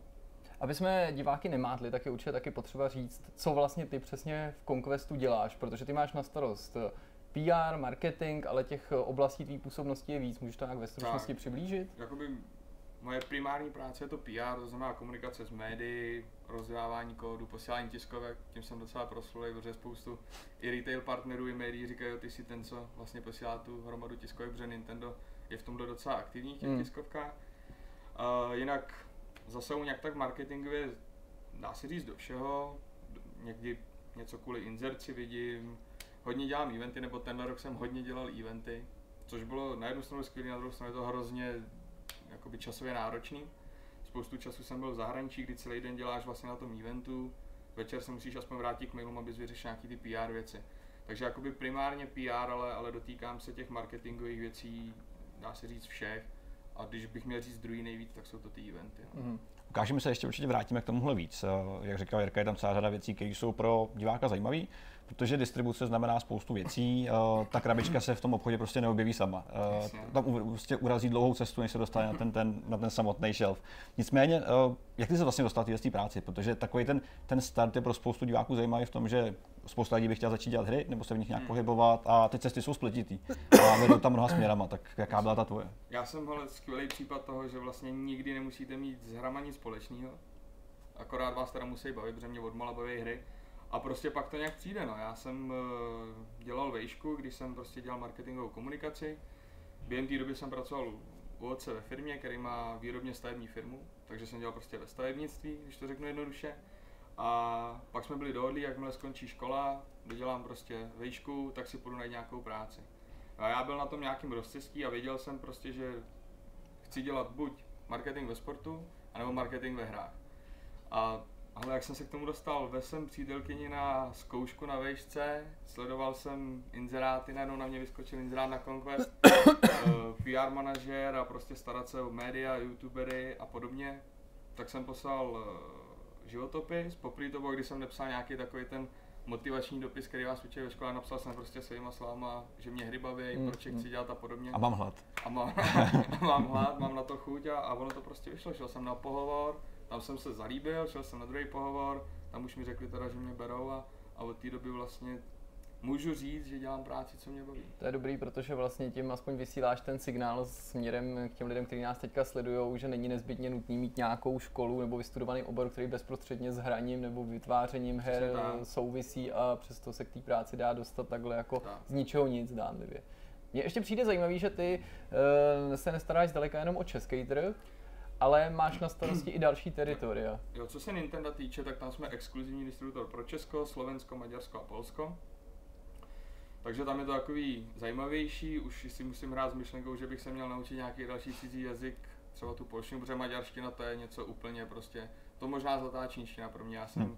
Na eventu v Maďarsku jsem absolutně se nechytal, nevěděl jsem, co se děje. A Říká se to, že maďarština a finština že Jo, jsou jedny jo, z nejsložitějších je to- jazyků na světě a že s Tak. chodou okolností je tam i větší procento sebevrat, že si to nějak nesouvisí. Je to jasný. Ale tam hlavně ani nemáš jakoby nic, čeho by se mohl chytnout, že by si si řekl, jo, teď asi vím, o čem ten člověk mluví, je to Jo, něčemu podobného. oni i hotel řeknou jinak. Jo, jako. úplně, ale to prostě tam neexistuje nic podobného, jo. Takže já si z toho spíš dělám i tam srandu, i z té jejich měny kolikrát, ale to nemůžu takhle moc říkat, protože přece je to náš biznis tam. ale pak co se týče Ubisoftu, tak tam děláme jenom teda Česko a Slovensko. Uh, Lukáši, pojďme se uh, vrátit přímo k té distribuci, protože mě třeba vždycky hrozně zajímá, co to obnáší dostat hru na český trh. Uh, myslím tím, že to není jenom o tom, že se někde dohodne, že něco vydáte, ale předpokládám, že musíte splňovat asi řadu i různých náležitostí, uh, co se vlastně stane s hrou, když dorazí sem. Nemyslím tím jenom to balení a odesílání, ale co všechno musíte vy nějakým způsobem zajistit, uh, aby hra vyšla u nás. Jasně, ale do tohohle úplně nevidím až tolik, ale tak co jsem tak, eh, jakoby co tak vidím, že jo, tak prostě u Nintendo je to trošku lehčí, jo. Nintendo ti nedovolí moc si něco lokalizovat, moc něco Mhm. dělat a podobně, takže Nintendo objednáš nějaký počet kusů, ty ti přivezou na sklad, samozřejmě dostaneme je někdy dřív, že jo, než aby jsme je dostali v den vydání nebo dva dny před vydáním, takže my se musíme postarat o to, aby ta hra byla na pultech včas, aby ji média měli včas, Hmm. A musíme se o to postarat tím stylem, že nikdy se nic neprodá předem, nebo nikdy nic Mhm. nelíkne. Jo, to je Mhm. velký problém. Nintendo je na to ještě docela hodně striktní, eh, kdy dostaneš i spoustu třeba mailů, prostě kde na to upozorňují, nemělo by nic být prostě předem Mhm, a podobně. mhm. Jo, takže vlastně jakmile to dostaneme na sklad, tak pak už je to na, na našem produktovém manažerovi a na obchodnících, kdy prostě musí naladit nějaký logistický systém, aby to tam bylo, řekněme třeba den před day one, těch, Mhm, u těch mhm. vlastně na všech pultech, že? Mm-hmm. Takže není to úplně sranda, to je vlastně tak nějak, co my s tím děláme. No. Občas se stane, že eh, třeba teď máme akci, kdy máme vlastní bundly, to, že většinou to děláme s 3DS nebo s konzolema z rodiny 3DS, takže znamená i 2DS. A prostě dáme nějakou hru, uděláme si vlastní balíček jo, a tady ty bundly, tam, tam už je to trošku zajímavější Hmm. logisticky, protože musíš zajistit to, aby se to zabalilo, domluvit ceny, domluvit, kde to bude, jak to bude a Mhm. tohle. Jo.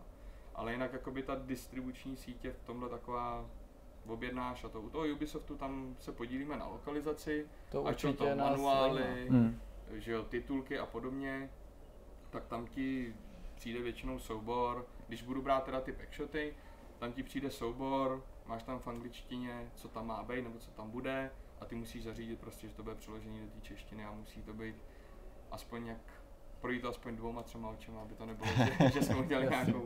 Ale to je, to, je, to je krabička a manuál, ale pro hráče je samozřejmě nejdůležitější ta lokalizace té hry samotný. A musím říct, a na tom se asi tady všichni shodneme, že Ubisoft je na poli překladů do češtiny, těch oficiálních, jako zdaleka nejaktivnější a neplatí to jenom pro poslední měsíce, ale už je to stav několik dlouhých let a navíc se snaží investovat do překladů těch největších titulů, že si teda nevybírá třeba jenom menší věci nebo jenom rodinné věci, ale že jsou to opravdu ty top značky, jako je nam- namátkou Assassin. Eh, Do jaký míry se ty potažmo Conquest, respektive třeba i Playman, na tomhle tom podílí. Ptá se vás Ubisoft, jaký hry by měli eh, překládat, jaký ne, dodáváte jim lidi, nebo to vzniká všechno v Ubisoftu a Ale tohle všechno vzniká v polském Ubisoftu, který má vlastně ten náš, to naše území na starost a oni hodně využívají agentury, ať už je to na inzerce nebo na tyhle podobné věci, kdy vlastně my pak fungujeme jako nějaký kontrolní poradní hlas. Jo. U těch her jakoby neptají se nás, co bychom Mhm. měli, co teda co oni by měli lokalizovat nebo, nebo ne.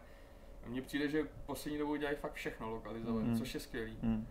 A je to pak takový, že třeba pošlou, mohli byste se podívat tady na pár prostě překladů, tak se na to podíváme, dáme jim k tomu nějaký feedback, ale, Mhm. ale jinak jako by my jako Conquest do tohohle nezasujeme a, a vlastně neděláme ani tu, tu lokalizaci. rozumím. V tomhle ohledu eh, z těch, z těch her, co vyšlo teďka, objevila se řada novinek o tom, že na Nintendo Switch se dostane celá řada velkých her, třeba Wasteland 2, zmíníme třeba Outlast, který se objeví, že jakoby port Hmm, na, Outlast na, na Switch a Zdá se, že těch, těch, tady těch větších her přichází víc a víc, myslím, z třetí strany. Mm. Nintendo byl vždycky známý tím, že se samozřejmě budovalo svůj vlastní píseček primárně. Myslíš, že to je nějaký trend, který se bude teďka ještě jako zlepšovat a rozšiřovat? Ale já doufám, já doufám, protože já jsem od začátku, já jsem, když teda jsme nakousli ten Nintendo Switch, já jsem hrozně rád, že jsem mohl být u vlastně z rodu nový konzole Nintendo. Mhm. kdy to bylo takový, že dlouho se nevědělo, bude to dobrý, nebude Hmm. to dobrý, jo, nejdřív to bylo, hele, transformovat, dá se to transformovat do handheldu, je to dobrá věc, není to dobrá věc. Podle mě je to skvělá věc, ten rok byl výborný pro nás, nebo celkově pro Nintendo. Za 9 podle mě. měsíců 10 milionů Za prodaných měsíců. zařízení. Přesně Parádně. tak, výborný číslo. A já jsem od začátku říkal, že podpora vydavatelů nebo vydavatelů třetích stran je velmi důležitá pro nás. Mhm. Jo, aby jsme prostě zasáhli mnohem větší spektrum lidí, víc se dostali do toho mainstreamu a podobně. Takže já si myslím, že to je důležité a doufám, že to tak bude pokračovat. A zatím to nasvědčuje, Hmm. že prostě ty, třetí, ty, ty vydavatele těch třetích stran eh, jsou s tím spokojení, líbí se jim to, co vlastně ten Hmm. Switch umí a co nabízí. Takže eh, podle mě to bude důležitý a věřím, že to bude, že to bude narůstat tenhle ten trend. Podle mě je to v duchu prostě úspěch dělá další úspěch nebo vede k dalšímu úspěchu a peníze dělají peníze, protože asi se shodneme všichni, že prostě kdy pokud v minulosti třeba Nintendo mělo nějakou slabinu, tak se to týkalo třeba té nějaký skomírající podpory Hmm. ze stran těch velkých vydavatelů, kdy si ty vydavatele třeba nebyli úplně jistý a dodatečně to zase vedlo k tomu tím, že tam nebyly ty hry, Hmm. tak zase prostě některý lidi tu konzoli nekupovali, pokud měli zájem hrát hry třeba od EA a tak dál. Takže to si myslím, Hmm. že, že je fakt klíčový a zároveň, že už jako Switch vlastně prošel tou zatěžkávací zkouškou, protože uh, většinou to bývá tak, že když se to nechytí hned na začátku, tak pak ta podpora začne skomírat, ale v tuhle Ano. chvíli mi přijde, že už to, ta prověrka se jako uskutečnila a teďka už jako můžou opravdu ty tituly svobodně vycházet. Hmm. Já musím říct, že prostě uh, si ty sám a samozřejmě Nintendo měli nezávidění hodný úkol, protože jednak uh, ten Switch to neměl lehký, ty se o to tak jako lehce otřel, ale prostě je třeba říct, že prostě spousta lidí byla hodně skeptická a já sám nemám problém přiznat s tím, že jsem se třeba mýlil, protože jsem tu konzoli jako podcenil a myslím si, že jako to je fér prostě třeba říct a ohlídnout se zpátky, že mě ten, nejen ten úspěch překvapil, ale to zařízení samotné mě překvapilo, že samozřejmě ve chvíli, kdy už jsem se k němu dostal, tak ty pozitivní pocity jako výrazně převážily. Hmm. Ale bylo to prostě těžké, protože mi přišlo, že startovala s takovým jako handicapem a s tou nedůvěrou, protože jsem to, já to pořád přirovnával k výučku a to samozřejmě ty už si taky určitě hodně sledoval a, a řešil a výučku na začátku se jako těšilo takový té velký podpoře právě nejen Ubisoftu, ale Hmm. i EA a Warner Brothers a byl tam Batman a byl tam Mass Effect a byla tam FIFA a vypadalo to, že ta výučku bude fakt taková jako plnohodnotná konkurence pro Xbox a PlayStation a pak to najednou z ničeho nic úplně vyšumělo, že dokonce i Ubisoft, který je tradičním partnerem Nintendo, tak jako, když to takhle hezky řeknu, zlomil hůl nad tou konzolí. A tady mi přišlo, že na zpočátku byla ze strany těch vydavatelů větší váhavost než kdykoliv dřív v minulosti, ale tyhle ty poslední měsíce nám ukázaly, že když se ty vydavatele uklidnili, že začali fakt jako na ten vývoj pomýšlet a překvapilo mě, že třeba Bethesda, kterou si, jsem si nikdy nedokázal s Nintendem pořádně spojit, Hmm. tak najednou mm, patřila mezi ty nejaktivnější a je vidět, že první titul vyšel, další, další a že už jako jsou v tom vleku toho úspěchu. No. Hmm, to je pravda, no. Ty jsi Lukáši nakousnul, že jsi byl u zrodu, u zrodu Switche. Uh, co přesně to znamená? Jak dlouho jsi věděl o Switchi dřív, než řekněme zbytek světa? No, ale úplně tak dlouho ne. Jakoby my jsme byli nějaký rumors, že jo, ale jako distributor většinou nemáš úplně Hmm. přístup k těm Hmm. informacím, tak jak si spoustu lidí myslí, že to prostě vím třeba půl roku dopředu nebo podobně. Už to dávno Paříž, že jo, prostě tak. že jo, kámošům to půjčuje. Věděli jsme třeba, že bude, že bude, že jo, buďte připravený, bude tenhle direct, bude takováhle, takovýhle video, ale nikdy si nevěděl, co bude. Jo. Ale jenom si věděl, buďte připravený, prostě něco, něco bude zajímavého, buďte Mhm. připravený rychle reagovat, rychle uh, překládat a podobně. Ale že bychom věděli dopředu, co Switch bude, kdy bude, tak to vůbec. No. Mhm. Já jsem vlastně uh, tenkrát si pamatuju 13. ledna, tuším, že byla, tak byla ta velká, velká prezentace, Mhm, kde jako mhm. ukázali úplně. Plus já jsem ten den letěl hned do Frankfurtu na nějaký první hands-on. A byl jsi už v této době nadšený, nebo ještě jsi nebyl jistý? Protože já vím, že já sám jsem jako ještě v tuhle chvíli jako nebyl přesvědčený Hmm. o tom, že to bude úspěch. Nebo že se mi to bude líbit takhle, abych mluvil třeba jen jako subjektivně. Jo, já jelikož vlastně tady jsem teď za sebe, tak můžu říct, že jsem upřímně byl takový spíš skeptický, že jsem nevěřil prostě tomu, že když Mhm. něco vyndáš z doku, takže to bude fungovat tak dobře. Mhm. A pamatuju si, že vlastně můj otec mě vez na letiště ten den toho 13. ledna, brzo ráno, protože že ona, ta prezentace byla někdy v 5 ráno, tuším, že to bylo z Tokia vysílení. Mhm. A my jsme tam museli být někdy v 9 jsme museli být ve Frankfurtu, tak si pamatuju, jak jsem ve sebou notebook koukal jsem na tu prezentaci, protože do té doby jsem fakt nevěděl jakoby pořádně Mhm. nic. Mhm. Tak jsem na to koukal, říkám, na tohle já tam jdu teď čáhat, jo, to bude prostě... Byl jsem zvědavý, jak bude fungovat ten dokovací moment, že jo, prostě nevěřil jsem tomu, že vyndám něco za dvě vteřiny, nebo prostě, že se takhle Mm, přepná, mm, mám to, mm, mám mm. to v ruce, jo. A, a když jsem přilítám, tak uh, musím říct, že v tom Frankfurtu mě to úplně pohltilo, viděl jsem ty hry. Já už jsem předtím, protože spousta lidí, že jo, řeší Zeldu i teď, protože hra roku, Jasně. a já když si pamatuju, jak jsme tam přijeli, věděl jsem, že je tam Zelda na Switch, já jsem jí vlastně léto 2016 hrál na výučku, říkal jsem, ta hra je vynikající, už na to výučku byla vynikající. A tam jsem poprvé vlastně zahlíd ARMS a tam Mhm. jsem si řekl, tahle konzole bude fungovat už jenom kvůli takovýmhle hrám, protože Mhm. máš ten motion control, skvělou hru, kde prostě já jsem třeba člověk, který má rád hrozně FIFA a podobné hry, kdy se že špičku s kamarádama, je tam nějaký trash talk a prostě Mhm. hecujeme se, tak říkám, a tohle je fenom, prostě fenomenální hra pro nás. Jo? Budeme se jakoby prát, takže u toho uděláme nějaký pohyb a ještě u toho se můžeš posmívat, můžeš prostě trashtalkovat a tohle. Tak tam jsem si řekl, když jsem viděl všechno, co ten Switch umí, tak jsem si řekl, tahle konzole bude skvělá. Určitě v tomhle si měl velkou výhodu, že si mohl eh, z větší blízkosti to sledovat a, a hned jako nabírat dojmy, které jsou konec konců přesnější, když eh, to není jenom něco, co máš vzdáleně nebo někým tlumočený. Já musím říct, že já jsem měl ještě jeden takový moment, kdy jsem byl jako v historii třeba skeptický, co se týče Nintendo v té nedávné historii. Mm-hmm. Týkalo se to třeba té E3, na který ukazovali právě tu poslední Zeldu, ale ještě neukazovali Switch, byla to verze pro samozřejmě jako Wii mm-hmm. ale už tehdy se mluvilo o tom, že ta Switchová by měla být jakoby stejná víceméně.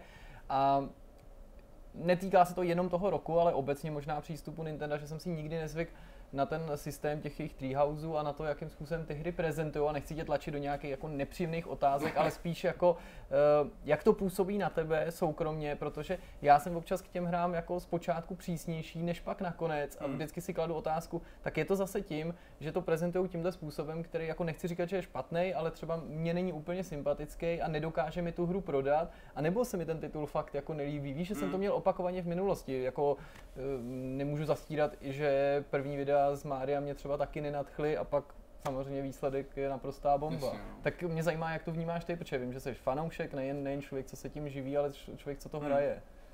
A já si myslím, že tady u těch eh, prezentacích, když to vlastně srovnám i s konkurencí, tak tam je hrozně vidět, že, jde o japonskou firmu, jo, že si drží nějaký úplně jiný kulturní zvyky a jinak prezentují ty hmm. věci. Jo. Že když si vemu PlayStation, Microsoft a tyhle nátrojice, tak je to všechno o tom boom, boom, světla, boom, světla. A je pravda, že tohle je jiný. Hmm. Já nebudu říkat, co mě se líbí víc, hmm. ale myslím si, že za tu dobu, co já jsem v Conquestu, to je vlastně od dubna 2016, tak se to hrozně zlepšuje podle mě. Hmm. Jo? To je tak asi jako všechno, co k tomu řeknu no, radši, protože... Jasně. Jo, pohodě, chápu. Mě by zajímalo, Lukáš, jestli se tahle, ta, eh, tenhle národnostní rozdíl třeba trošku projevuje v tom biznise jako takovém. Eh, nechci samozřejmě žádný detaily, žádný čísla, ale jak, třeba, jak se třeba jedná s Nintendem skrz eh, jejich zastoupení a třeba s Ubisoftem? Je tam nějaký zásadní rozdíl v tom, co od sebe očekáváte jako partneři? Ale úplně co od sebe očekáváme, to nevím. Tady zase, tam je velký rozdíl v tom, že pro Nintendo my jsme exkluzivní distributor a ve víc zemí vlastně. A pro mm-hmm. Ubisoft my jsme vlastně jeden ze dvou na Československu. Mm, jasně. Jo. Já úplně, já jednám hodně s tím Nintendem, nebo přímo jsem v komunikaci s Nintendem, s Ubisoftem jsem kolikrát spíš jakoby přes našeho produktivního manažera, který mm. s ním jedná daily basis, že jo.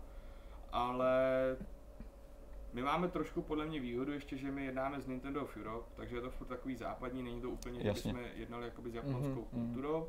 A samozřejmě oni jsou, nebo Nintendo celkově strašně opatrný s tím, komu půjčí svůj produkt, komu půjčí svůj licenci a podobně, takže hmm. spousta věcí musí projít různýma kolečkama uh, schvalování a podobně. Takže někdy, někdy je to trošku komplikovanější, hmm. a na druhou stranu je to hrozně fajn, že vidíš firmu, která si strašně váží toho, co dokázala. Ta jejich historie je obrovská, mm, ty jejich postavy, když mu Mario, Zelda, Link, tohle, Oni si to tak strašně váží, že opravdu každý, kdo to chce použít nějakým stylem, tak uh, musí projít hodně krutýma no, to schvalovačka. Je to, to znamená, že samozřejmě to, že ta firma působí na venek, třeba tak jako neformálně, přátelsky, hravě, že jo, platí to i pro ten nejvyšší management, to neznamená, že uvnitř je to takový punk, že prostě vezmeš vágl na záda, dojedeš prostě do Evropský centra, je tak hoši, tak čau, prostě nějaký gamesy, ne, jakože asi tak, uvnitř prostě je jo, to jako oni jsou si podle mě vědomí té hodnoty toho, co dokázali a těch věcí, co oni jakoby vlastní, tak ty jejich hodnoty, že jsou hrozně opatrní, co s tím dělají. Hmm, hmm. Jo, třeba pro mě největší překvapení roku je Mario a Rabbids, kdy jsem se nejdřív hrozně bál, že spojí tak známou značku jako Mario s králíkama. Což si mimochodem svědčí o výjimečném vztahu, který oni s tím Ubisoftem hmm, mají po dlouhý leta. Podle mě je to i nějaká jako výraz díku Ubisoftu za to, že ty dlouhý leta hmm. podporovali i třeba v těch těžších časech. Přesně takhle to vidím i já a musím říct, že já nejsem vůbec fanoušek jakoby strategií, nebo mám rád dobrou strategii, když ji nehraju, když na ní můžu Jasně. koukat a někomu hmm. to jde, protože já jsem tam trošku špatný. Nejsem úplně fanoušek XCOMu mm-hmm. a byl jsem trošku skeptický, říkám, no uvidíme, jak to bude vypadat. Uh, pak jsem si to zahrál na post E3 a v tu chvíli jsem úplně stejně, jako jsem byl nejdřív prostě skeptický k tomu vytahování mm, Switcha mm, mm. tak tam jsem řekl, tahle hra bude normálně černý kůň tohle roku. Nakonec toho vyšlo teda nejlepší strategie roku, všude devítky, ta hra je fantastická, jsem mm. hrál strašně dlouho na to, jak jsem proti strategii, mm. takže to je pro mě jedno asi z největších překvapení, co se Switche týče tohle roku. Mimochodem, ty se už toho taky dotknul prostě v rychlosti a vlastně to trochu souvisí s tím, jaká je ta firmní kultura a tak dál. A to jsou ty lokalizace Nintendo her, že? Člověk by si řekl prostě, to jsou hry, které myslí i na rodiny, i na ty nejmenší. Nebudu už dneska prostě používat tu, tu floskuli s tím, že jsou to hry pro děti. Myslím, mm. že to jako dávno neplatí, nebo že nejsou zdaleka jenom pro děti. Konec konců prostě já sám jsem fanoušek survival hororu a Fatal Frame si nezahraju dneska jinde než na, na konzolích od Nintendo. Mm. Ale je tam spousta titulů, které jsou prostě, když ne casual, tak určený i pro celou rodinu, pro takový to užít si to s dětma, prostě menší, větší, nebo naopak se staršíma lidma.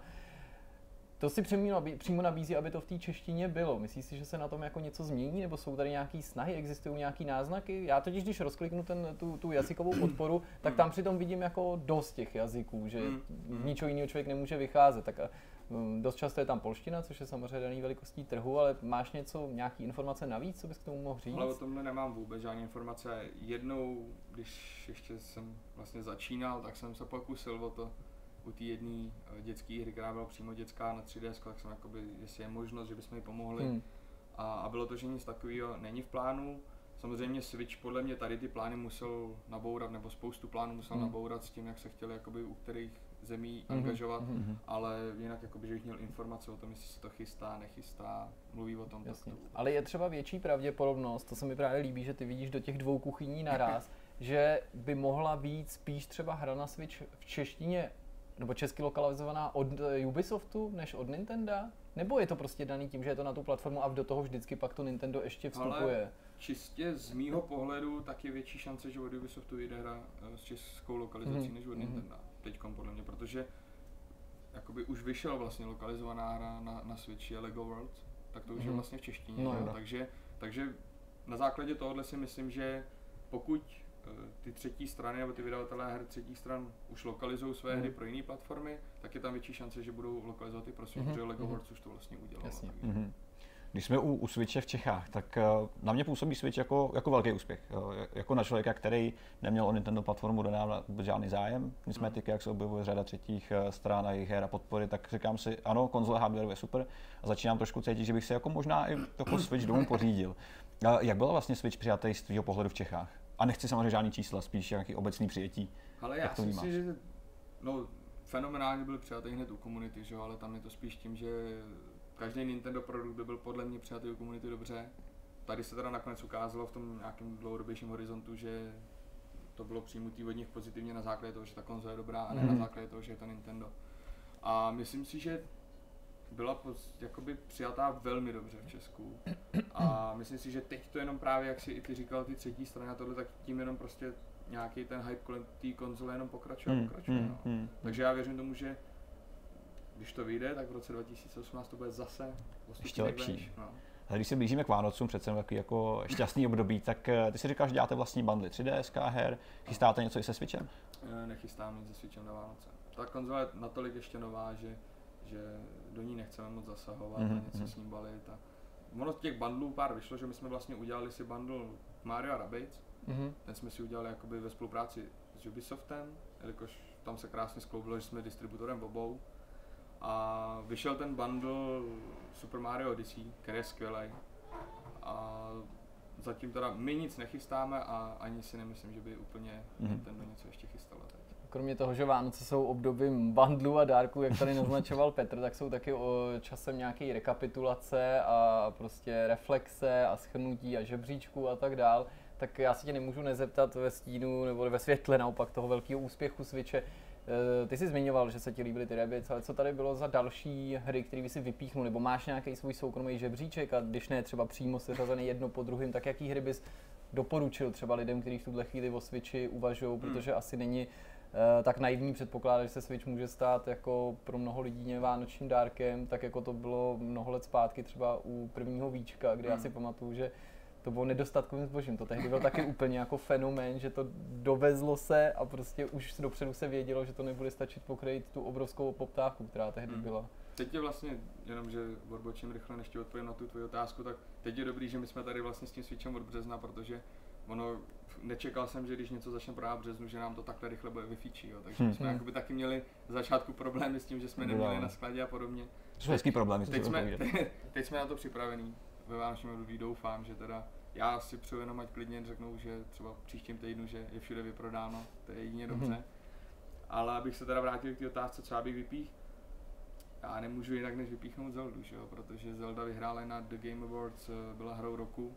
Ta hra je prostě neskutečná, já nejsem fanoušek open world her nebo dlouhých her, protože jako úplně není ten čas to hrát Mm, tak dlouho. mm. Zeldu jsem dohrál a fakt ta hra je skvělá, to, ty detaily, se kterými si tam prostě pohráli, co, logicky, co tam, co tě napadne, že bys udělal ve světě, když máš nějaký problém a uděláš to tam, tak to prostě funguje. Jo. A zrovna jak jsem mluvil o tom žebříčku, tak teď se ukazují na různých českých médiích, zahraničních médiích, kdy si vlastně stavíš vlastní žebříčky těch her a hlasuješ sám o tu hru, Mm, nejlepší na tu mm. konzoli. Tak jsem teď nedávno zrovna vyplňoval dva, tak ten můj žebříček je strašně jednoduchý. Já mám Zeldu, Mario Odyssey a třetí tam mám furt ten Mario a Rabbids Mhm. ale tam je to takovej, uh, takovej pro mě furt uh, rozkol mezi Mario a Rabbids a Arms, protože Arms si mě hrozně zasáhli, je to nový IP, že jo, bojovka, ta hra je skvělá, prostě Mhm, já mám mhm, rád, že můžu mhm. použít ten motion control, Mhm. Můžeš vlastně zmlátit i, i přítelkyni, když to řeknu blbě v té hře, Super. protože někdy se musíš prostě vyblbnout, že jo, takže, takže ta hra je v tomhle skvělá. Takže tohle jsou takový mý top 3, ale spoustu skvělých her bylo, bylo co se týče od třetích stran, že jak Hmm. jsem říkal, jsem fanoušek FIFA, mám kolem sebe, jelikož uh, hraju fotbal, tak mám kolem sebe spoustu kamarádů, se kterými tu FIFU hraju. Mm, mm. A mám kluka, nebo kamaráda, který, který hraje strašně moc. Jakože teď FIFA 18 byla venku měsíc a on měl 250 zápasů třeba. Mm, mm. A já jsem mu řekl, ale pojď se něco podívat, když ke mně přijde si zahrajem uh, na jiný platformě, tak jsem mu půjčil Switchovou a za hodinu mi říká, vem si to, protože já teď nemůžu koupit novou konzoli, to Hmm. není normální prostě. Jo, takže tady to, to momentum toho, že to můžete mít z toho vzít si to všude, tak třeba u těch hráčů té FIFA, u těch hráčů, ať řeknu jakýkoliv hry, která Mhm. úplně oblíbená, když si řekneš, že fakt hraješ tu hru 100 hodin třeba doma a teď někdo zavolá, musíš někam rychle jít a tohle si můžeš s sebou, že jo? Užiješ si to ještě v autobuse, ve vlaku, v letadle, kdekoliv. Tak prostě v tomhle je skvělá. Takže pro mě i ta FIFA jako by byla hodně důležitou hrou tohohle roku. Chtěl jsem se tě zeptat, eh, zatímco si um, dokončoval tuhle tu větu, na to, jaký titul, ať už ohlášený nebo neohlášený, tě láká v příštím roce nebo v příštích letech, ale pak jsem si uvědomil, že vlastně vím, který to je, že to je Metroid, asi pro tebe. Tak možná spíš to pootočím tu otázku a zeptám se tě, proč právě Metroid, nebo proč se na něj tolik těšíš a co si od něj slibuješ. Ale mě původně jakoby, když to vemu ten hype kolem Metroidu, tak mě úplně jakoby dlouho. Já jsem jakoby ani jako malej nebyl úplně, že bych hrál Metroid, ale jak že pracuju pro distributora Nintrax, jsem se do toho nějak dostal, zahrál jsem si nějaký ty starší Hmm. tituly a podobně. A těším se na to, že je to prostě nový Prime, no, je to Metroid Prime 4, že jo, a já věřím, že bude vynikající. Oni z něj nic neukázali, Hmm. stačilo, že ukázali vlastně Metroid Prime 4, Hmm. a já myslel, že spadne internet kvůli tomu, jo. Takže už jenom, už jenom kvůli tomu, že jsem zvědavý, jak to přijmou lidi a jak ta hra bude nakonec vypadat, když ty lidi k ní mají takovýhle vztah, tak z toho jsem na to, jakoby kvůli tomu jsem na to zvědavý. Doufám, že to teda vyjde ve 2018, že nebude posunut, ale na to, jsem, na to se hodně těším. Těším se na Wolfenstein od Bethesdy, který vlastně bude Hmm. v únoru portovaný. Bude taky zatěžkávací zkouška To pro bude tu hodně konzoli. zatěžkávací Hmm, zkouška. hmm. Ale věřím, že když Bethesda si to zkusila s Doomem a, a se Skyrimem, tak vědějí, co dělají, proč to dělají, jak to dělají. Snad jo, protože uh, já myslím, že by do toho nešli, pokud by věděli, že ten výsledek nebude jako Hmm. odpovídající, protože se nevyhnou srovnání s těma ostatníma konzolema, jakkoliv je to slabší platforma, oni si prostě podle Tak. mě nemůžou dovolit, aby to byl nějaký prostě bazmek, protože by jim to lidi dali sežrat a pohrozilo by to, že o další Jo. takovýhle tituly, které by se portovaly z velkých ostatních konzolí. Hmm. Přesně s tím souhlasím. Super, já myslím, kluci, že dobrý. Máš ještě něco, Jirko? Já už jsem se dozvěděl všechno, co jsem, co jsem Já potřeboval. už jsem se nedozvěděl jenom jedinou věc. A jestli si konečně budeme moct zahrát hry z Gamecube na Switch. Tak mrzí mě, že takhle na závěr tě zklamu, ale to je věc, kterou bohužel nevím. Nemůžu říct, že ji nemůžu říct, ale nevím ji, takže... Ne, já si, já si dělám trochu legraci, protože my všichni tady asi věříme, že to Jo. jako na to, na to Jednou fakt se to stane. Já si I want to believe, jak říkali Fix Files. No. Super, hele, kluci, bylo to bylo parádní, Lukáš, díky, že jsi přišel. Já Uh, My se ještě velmi rádi uvidíme, minimálně jednou. A jdeme dál. Mějte se.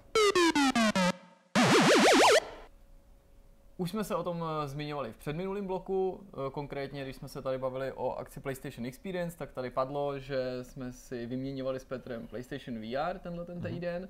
A já jsem ti tak jako trochu odebral úmyslně slovo, když tady byla řeč o některých těch titulech, protože jsem věděl, že se budeš chystat některý zkoušet. A vlastně to bylo i trošku překvapení pro mě, protože uh, my jsme se dostali k kopii Skyrimu mm-hmm ten ty si hrál, o tom jsme se bavili a ty jsme si trošku taky jako psali a to já nebudu zatím jako předjímat a prozrazovat. A já jsem vlastně automaticky měl za to, že ty si prosvištil i ty další tituly a myslel jsem, že Petr už vyzkoušel i Last Guardiana, protože demíčko vyšlo buď v úterý nebo ve středu hmm. a, a, a Petr právě říkal, já toho zkusím víc a prostě co bude a jak budu mít taky čas, ale chci toho prostě víc vyzkoušet.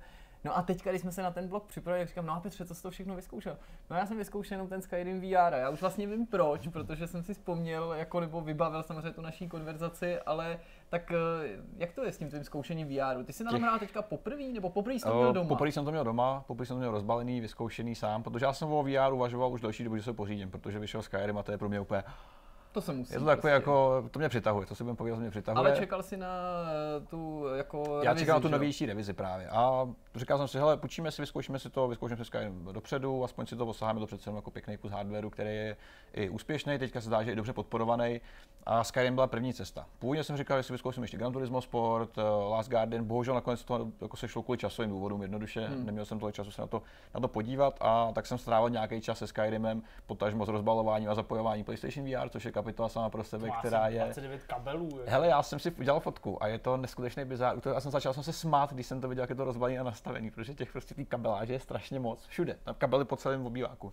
Což já je bohužel daný tím hardwarem. Zvyklý, ale mě to hrozně bavilo, protože to, co mi jako Petr psal, byly vlastně no. všechny ty věci, co já jsem jakoby jo, já myslím, tehdy každý, před tím jako, rokem taky prvně prožil, že jsem to taky přesně fotil a a že jsem přesně psal, ty to nejde mít normálně jako rozložený. A já vím, že já někdo se... chytne za slovo a, a, napíše mi eh, nebo, nebo vzkáže, že, že si to nainstal do obýváku, takže mu to nepřekáže a přitom to má ready, ale Petr při, přišel, prošel fakt všema těma stádiemi, že říkal, to musíš furt sklízet, nebo ne, já to tam nějak dám, ne, to nejde, prostě to musíš po každý rozbalovat, nebo tady máš ty hadice všude. Já jsem se fakt nepokrytě začal smát, protože tak vtipný to bylo to rozložení. Nicméně samozřejmě dobrý, nějak jsem to zapojil, strávil jsem hodinu jenom rozbalováním a vším a nakonec jsem se pustil do Skyrimu, který je hlavním předmětem téhle debaty zcela určitě, protože Skyrim VR je další iterace toho Skyrimu, který ho známe už pět let, možná dokonce šest let. Je to ta, to je ta stejná... GTAčko, kamaráde. Hele, ano, ale... to už, je, to už je jako Evergreen, nová platforma, nová hra. Má to samozřejmě důvod, Skyrim je prostě dobrý. Ať se je, je bavíme to, o čemkoliv. Je to teda zasloužený je to, nebo legitimní další verze? Je to ta verze je natolik jiná, upravená, že si asi stálo za to vydat jakoby separátní titul. Mm-hmm. Nehledě na to, že je to další způsob, jak vydělat nějaký dolar s tím, že prostě znovu hru přebalíš. Nicméně to je samozřejmě jedna strana, ten business model, který si řekneš, OK, vydáme Skyrim, tu, tu parádní hru na další platformu nebo na další, řekněme, nástroj ale současně to množství změn a ta úprava je natolik velká radikální, že si to asi zasloužilo. Že by to nešlo udělat updatem, ačkoliv si lidi můžou myslet, jo, tady už Skyrim jednou mám, proč bych si kupoval další krabici, ještě navíc za plnou cenu tak eh, je to natolik jiný, že, že ano, má, má to ten smysl, Uh, prodává se hra krabicově digitálně, všechny ty věci za normální hru, za normální cenu a skutečně se tváří jako plnohodnotná hra, což je v kontrastu s VRem uh, velký překvapení, protože takovýhle titul tady nebylo moc. Protože jo. třeba vychází Doom, který je taky od Bethesdy, Doom, ale to není ten stejný Doom, ano, že jo? Ano, je to nějaká menší verze, takový další technický demo, který má ukázat vlastně vlastnosti VR a jejich technologie. Zatímco Skyrim je ten Skyrim, který jste hráli předtím, jenom právě s podporou, jenom s podporou PlayStation VR, což je velký. Pro mě to byla ohromná novinka, že něco takhle masivního může být, uh, takhle relativně starého, uh, na co se jim podařilo aplikovat právě tady tu novou věc. Hmm. Stejně jako se Sony podařilo aplikovat právě Braille a tu technologii na, na starou konzoli, která se napočítala. Oni, oni, jsou tam jakoby určitě ty DLCčka, že jo, všechny ten rozšiřující obsah, ale ty, protože vím, že máš eh, zkušenost, nebo víc než zkušenost, že si prostě samozřejmě fest pařil i, i tu jako vyleštěnou verzi, která mm-hmm. vyšla loni někdy. Ano, je to, je to rok, rok a půl. Tak no. jsou ty prvky z téhle vyleštěné verze taky součástí té VR verze, protože ta zase jako mm-hmm. ten výkon spotřebovává někde jinde. To je právě, eh, ta úroveň má několik, eh, nebo ta vlastně VR má několik podob ve Skyrimu. Jednou je ovládání a jednou je právě ta technická stránka. Jak všichni víme, tak PlayStation VR je nejlevnější z těch VR headsetů, což je samozřejmě výhoda v tom, že ho dotlačí do domácností v míře, v jaký se to podařilo, 2 miliony prodaných kopií. Určitě cena má velký vliv na tady tu, na tady tu skutečnost. Zároveň ale samozřejmě s nižší cenou nemůžeš počítat s tím, že kvalita toho obrazu bude uh, v porovnání třeba s Riftem nebo s HTC Vive uh, nějak porovnatelná. To je, to je přes, jakoby fair argument, to je jasný, to se čeká. Nicméně Skyrim VR jako hra ještě taková je degradovaná graficky ještě víc, uh, než bych čekal. Jo, je razantně ošklivější, než uh, byla třeba původní verze hry.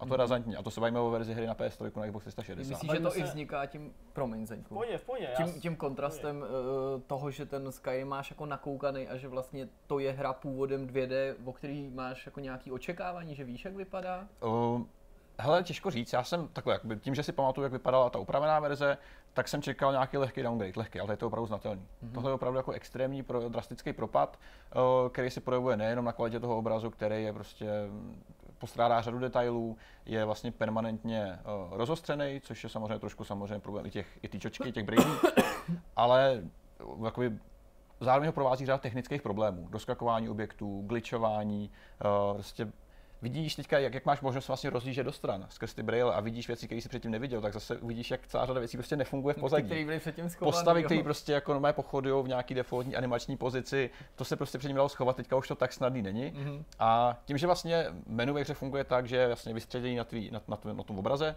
a ty se si vlastně pohybuješ s ním, tak ale řada objektů v hře stojí. To znamená, že uh, kamera je statická, ale ty hejbeš a rozjíždíš se těma brailema. Mhm. Takže se menu může třeba prolínat s objektama, který ty nevidíš. Já jsem eh, minule chtěl nastavit něco v nastavení, změnit nějaký kontrast, tak jsem musel takhle nastavit hlavu, abych byl schopný to pře- přeměnit, protože prostě se to prolínalo s nějakým barákem nebo kamenem venku. To je hezký, eh, je to ef- pěkný efekt, ale není praktický. Což bohužel platí celkově o, o Skyrimu VR jako takovým. Eh, Je to spíš takový souboj myšlenky a, a to reální exekuce, která už je bohužel mnohem chabější. A největší problém toho všeho, když se prostě odmyslíš grafiku, která je prostě mnohonásobně slabší, když si odmyslíš právě ty problémy, které jsou mnohem výraznější, než jsem si myslel, že, že reálně můžou být, nebo že to nebude horší než původní hra, tak jsou mnohonásobně horší. Ale to ovládání je úplně jakoby vlastní kapitola, která je na tom, která mě vlastně úplně odrazuje od toho hraní, protože ty máš dva módy, eh, samozřejmě braille jsou automatický, hru můžeš ovládat eh, DualShockem klasicky, tím, že vlastně braille používáš jako rozlížení eh, v rámci nějaký, nějaký zóny, anebo dva PlayStation Move sticky. Což je trošku netradiční eh, pro takto velkou hru. Jako, a už, už vlastně na papíře jsem si říkal, "Tu, jak se to vlastně bude ovládat, to je divný, že, jo? že, bys, že bys vlastně ovládal takhle komplexní, nebo ne komplexní, ale docela velký bojový systém, pohyb, skákání, kouzlení, interakci s objektama jenom skrz dva vlastně eh, dvě ty tyčinky v rukách, bez čehokoliv dalšího přišlo prostě divný. A jsou tam teda využitý funkce těch uh, moveů, myslím tím nějaký ty gyroskopický, anebo si Ano, prostě ano. používáš analogy a tlačítko? Ano, ano, jsou, ten gyroskop tam hraje velkou roli, protože samozřejmě tebe snímá uh, v tom prostoru, takže když je, vlastně mácháš ovla- ovladačem, tak mácháš mečem, mácháš pěstma a podobně, který je vlastně reprezentovaný i na tom obraze. Takže dokud uh, nemáš nějakým způsobem v ruce žádnou zbraň, tak vidíš ten styk nějak reprezentovaný před tebou v té kameře.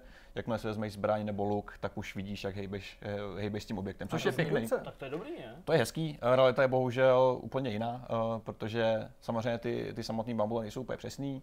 Eh, Pokud jde o nějaké šermování, o akci na blízko, tak eh, to funguje dobře, dokud stojíš na místě a moc sebou nemá, jakoby nehážeš.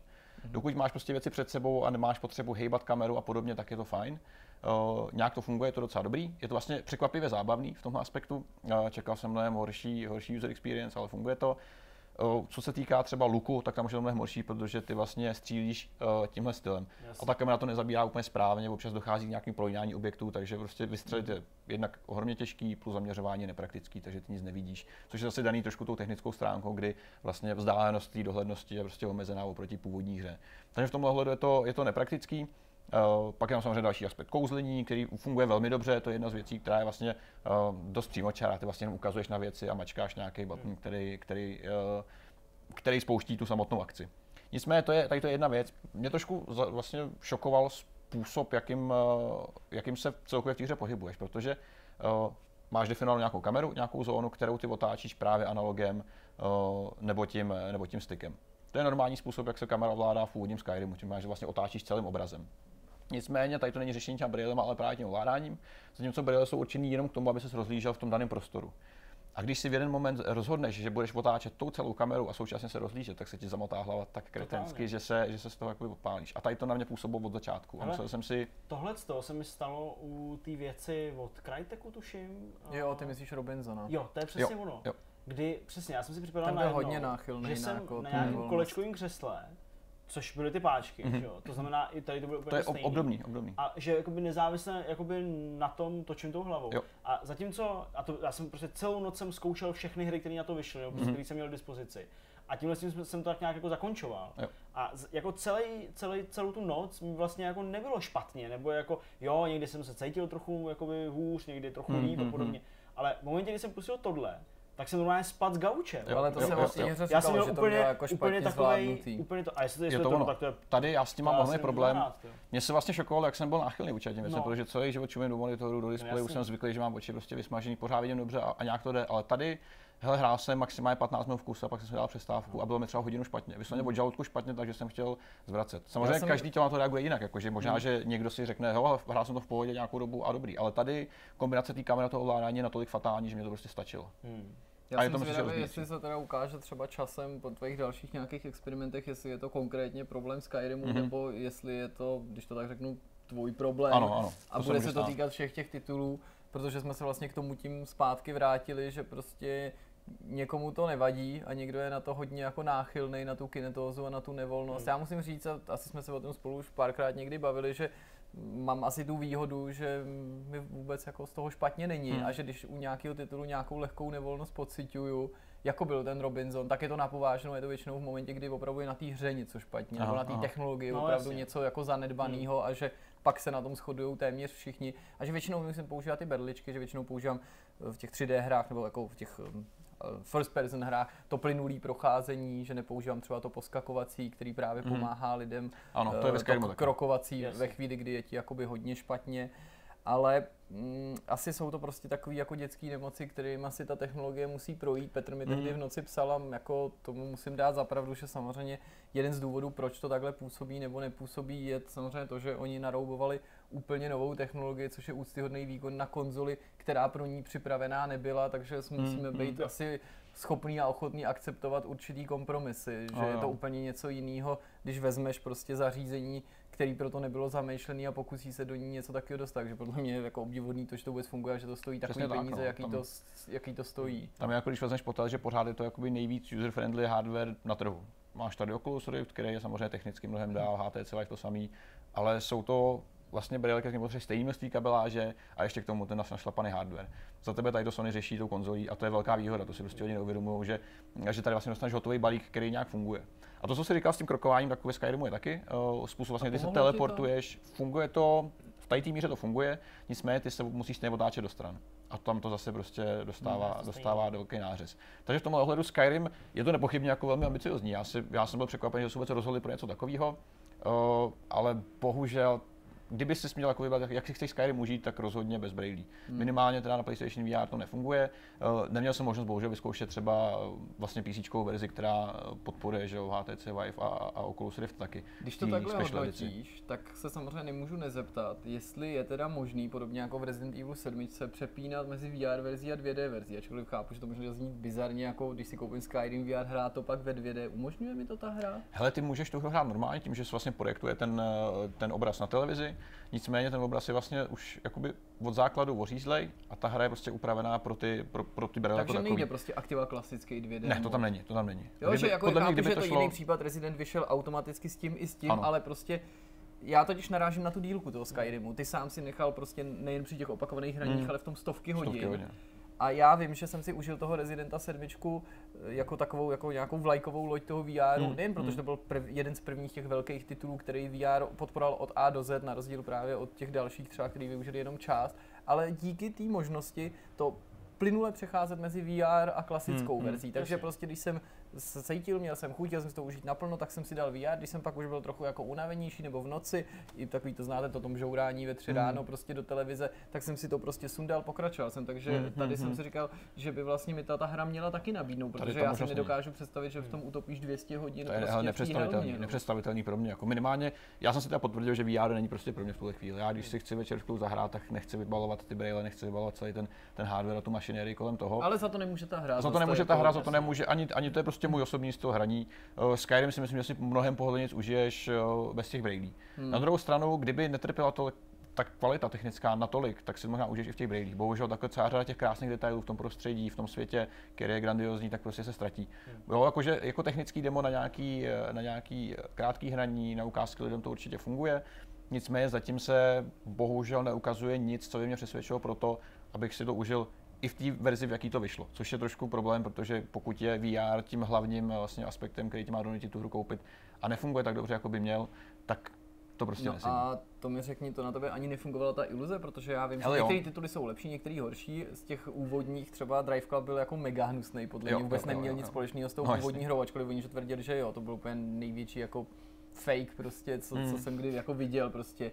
Jakože kdy- když jsem tu hru prvně spustil, tak jsem se podíval okolo se říkal, pane bože, co to je? Ale i přes tu odpudivou až skoro grafiku mi přišlo, že to fantasticky je pohlcující, Jo. že mi to umožnilo doslova stát se lepším řidičem, že jsem líp odhadoval prostě, kdy mám brzdit, vzdálenost, jak najezdit Hmm, do hmm, zatáček, opravdu jako to, to tak Tohle říkám, funguje tady. Jako funguje Tohle to, jo, funguje prostě, tady. Jako to, je, to, je, to je jedna z věcí, kterou jsem chtěl ještě vyzvihnout, že ten pocit z toho světa je samozřejmě jakoby mnohonásobně umocněný tím, že se prostě rozlížíš kolem sebe a vidíš to. A typicky třeba ta první scéna, ty přijíždíš vlastně tím vagónem, jak tě vedou na tu popravčí, Mhm. mm-hmm. na to popravčí místo, tak tam se dokonce ty vidíš tu scénu, kdy tě poklákal na ten blok, tak kdy se může rozjíždět z toho bloku takhle nahoru. A jako je, je, to pěkný, je to pěkný detail. A působí to fakt skvěle, což je obecně ale jakoby výhoda VR jako takového. To Jasně. není úplně jako design hry nebo, nebo jeho náplň, ale je to prostě, to je, o tom VR je o tady tom. A myslím si, že i, jak jsi zmínil, že i kdyby ta hra byla sebehnusnější a sebeblbější, tak ten pocit toho vtělení do té hry bude vždycky mnohonásobně lepší skrz ty VR brýle. I když je to tak starý, promiň. Je takhle, já jsem myslel, že to, že už jako, že jsme jako na konci, jsme jako Ale jsme. Já jsem nejdřív myslel, že chceš jako se něco zeptat jsem a jako pak zase že jsi jako zamyslel. Já no jsem tak- jako zasnil, Ne, ne, jako já, já vlastně na konci chci jenom jako říct, že mi přijde fakt jako zajímavý, že i když je to jako starý titul, Hmm. takže se to vlastně jako na tom podařilo jako To rozeběhnout a že zase na tom kritizovaném Gamebrew a jsem zvědavý, jestli se někdy dostane i na PSVR Fallout 4, Hmm. což je samozřejmě se mnohem novější hra, mnohem náročnější Ano. a my víme, že toho jako výkonu na zbyt ta P4 to stolik jako nemá, když, když využívá to VR, tak jestli jako, protože Fallout VR že jo, vyšel, eh, vyšel na PC nebo vychází na, Na PC. HTC Vive teďka zatím časově exkluzivní, myslím. A tak jestli je to taky jako vůbec reálného očekávat na, na, na tom PSVR. Já si myslím, že se minimálně budou snažit, protože je to očividně vlna, se kterou se chtějí vydat. Já obdivuju tu snahu a to, že to vůbec dotáhli do konce, to je pro mě jako úctyhodný, že něco takhle starého prostě rozjeli a že to funguje. Eh, To, že mi to nesedlo, to je možná dost osobní problém z velké části. Jsem o tom přesvědčený víc a víc právě skrz to, že každý vnímá brýle nějak jinak skrz právě eh, věci, jako jsou, jako jsou závratě a tak. Takže jakoby ti říct o tom, že, že, že je to samozřejmě od, od základu špatně nejde. A na druhou stranu, už jenom skrz to ovládání samotný si myslím, že to teďka nemá smysl v tuhle chvíli. Pořád ještě je to prostě moc komplexní na to, aby to fungovalo. Což je škoda, eh, je to vynikající hra, určitě si ji užijete taky, ale eh, je to napováženou, eh, dejte si velký pozor. VR hodně přidává, ale zároveň hodně ubírá. Tak a jsme na konci v našem oblíbeném finálním bloku, ve kterém si povídáme o všem a o ničem. Eh, Jak už tady padlo v úvodu, nebo ne, možná v úvodu, jo vlastně jo, když se dělala trička, eh, tak eh, že jsem byl na Maltě, byl jsem nadovolený, po hrozně dlouhé době jsem odjel někam do zahraničí, Já aniž bych nevím, tam, jak- Jaký ten pocit je? aniž bych tam musel, nám. aniž bych tam jako musel cokoliv pracovat. Byl jsem na Maltě s přítelkyní a měla to být taková jako drobná, díky levným letenkám, taková jako rychlá, čtyřdenní, odpočinková zájezd. Jo? Ani ne jako dovolená prostě. A všechno se to jako vyvíjelo relativně OK. Tady z Prahy hotel zajištěný, eh, samozřejmě auto na půjčení zajištěný, eh, zajištěný prostě samozřejmě letenky, letěli jsme z Norimberku, takže jako doprava na to letiště a tak dále. Prostě všechno jako krásný. A jeli jste mimochodem na takový ten německý zájezd, eh, jak se ty lidi slíknou už v tom letadle, pak se narychlo oblíknou jenom na, zase na tom proclení a pak jsou nahý celou dobu. Ne, Byl to jako nějaký ten ne. jako naturál? Ne, bohužel nic ne, takového se, se nedělo, normálně jsme autem dojeli prostě do Norimberku, Oblečený. za, oblečený, zaparkovali jsme, uh, oblečený jsme došli do letišní haly, oblečený jsme sedli do letadla, oblečený jsme přistáli uh, nedaleko Valety na Maltě. Hele, uh, já to nebudu nějak extra prodlužovat ve smyslu toho, co jsme jako zažili, nezažili, prostě viděl jsem za čtyři dny celou Maltu, už tam nemusím jet, protože prostě všechno, co jakoby je turisticky zajímavý a nestojí to jakoby třeba 40 euro za vstup, jo, takže nějaký ten průsečík těchto věcí, jsme prostě viděli, absolvovali, bylo tam pěkně počasí, 20 stupňů, jo, někde trochu víc foukalo u moře a tak dále. Byli jsme na místě, kde se natáčela hra o trůny, že jo, a tak dále. Tak bylo to, bylo to fajn, ale jednu takovou jako historku, kterou to vlastně celý začalo a která mě teda jako fakt uzemnila, protože uh, s Jirkou jsme si počuli auto v Americe, já sám jsem si počul auto prostě, uh, já nevím, v Japonsku, v Tajsku, eh, ve Skandinávii všude možně, ve Skotsku. Prostě jako moje zkušenost s půjčováním auta je poměrně velká. A vlastně nikdy jsem tomu nepřikládal žádnou extra velkou nějakou jako pozornost, Hmm. protože jsem s tím nikdy neměl žádnou negativní zkušenost. Ty vole, já přijdu na Maltu, do, a teď to klidně řeknu, do, do Europcaru, od kterého si nikdy nepůjčím auto. Do Europcaru měl jsem zaplaceno dopředu, já nevím, 900 korun dopředu, s tím, že na místě musím asi 46 euro doplatit Mhm. a mám auto. Přijdu k té pokladně, bylo asi 23.12, musím podotknout, to už bylo skoro půlnoc, jsme přiletěli takhle večer. Přijdu k té pokladně nebo k té přepážce, vedle ten Sixt a ty další, prostě Golden Car a tyhle, Europcar. Divný chlápek, fakt divný, jako opravdu divný. Sedí tam prostě jako, jako na půl unavený a teď jako já tam přijdu k tomu okýnku a on, tak co? A říkám, tak jsem takhle podal ten papír, a říkám, že mám tady jako rezervaci a že teda doplatím těch 60 euro, jsem vytáhl kartu a on, jo, jo, jo. Začal vyplňovat nějaký papír a kde se vzala, tu se vzala, najednou po mně chtěl 800 euro zálohu. Ohle.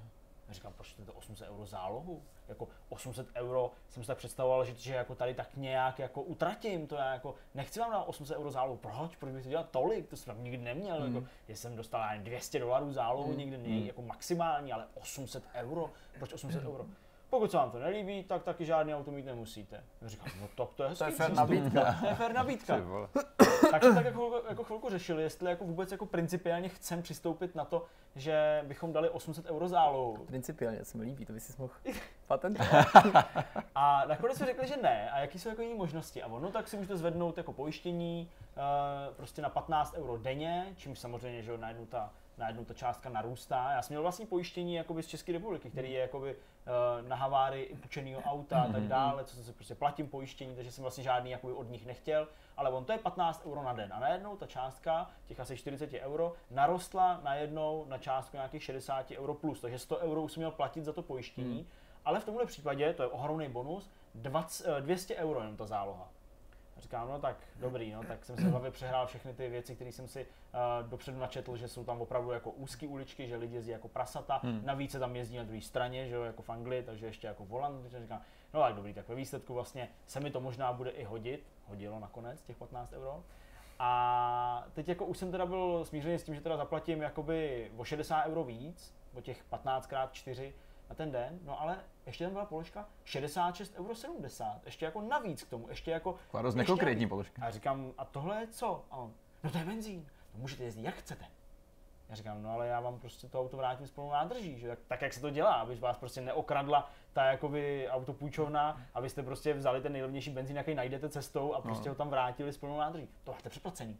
Ještě mi to jako, ještě mi to jako nabízí jako nějaký jako dárek. Já říkám, ale ty vole, váš ostrov je menší než město, ve kterém žiju. Já tady prostě neprojedu vaši nádrž vašeho auta. Jo? A samozřejmě pod tím obřím písmem napsáno, že všechno, co jako neprojedete, nejde jako refundovat, takže prostě samozřejmě propadne té společnosti. Já říkám, to nechci. Já vám chci auto vrátit prostě s plnou nádrží, a, a je to vyřešený, protože jako reálně jsem měl zjištění ceny, že bych tam projel tak 15 euro za 200 km, cca 150, víc bych tam prostě stejně jako neprojel. A on jako furt ne, ne, ne, to prostě takhle je.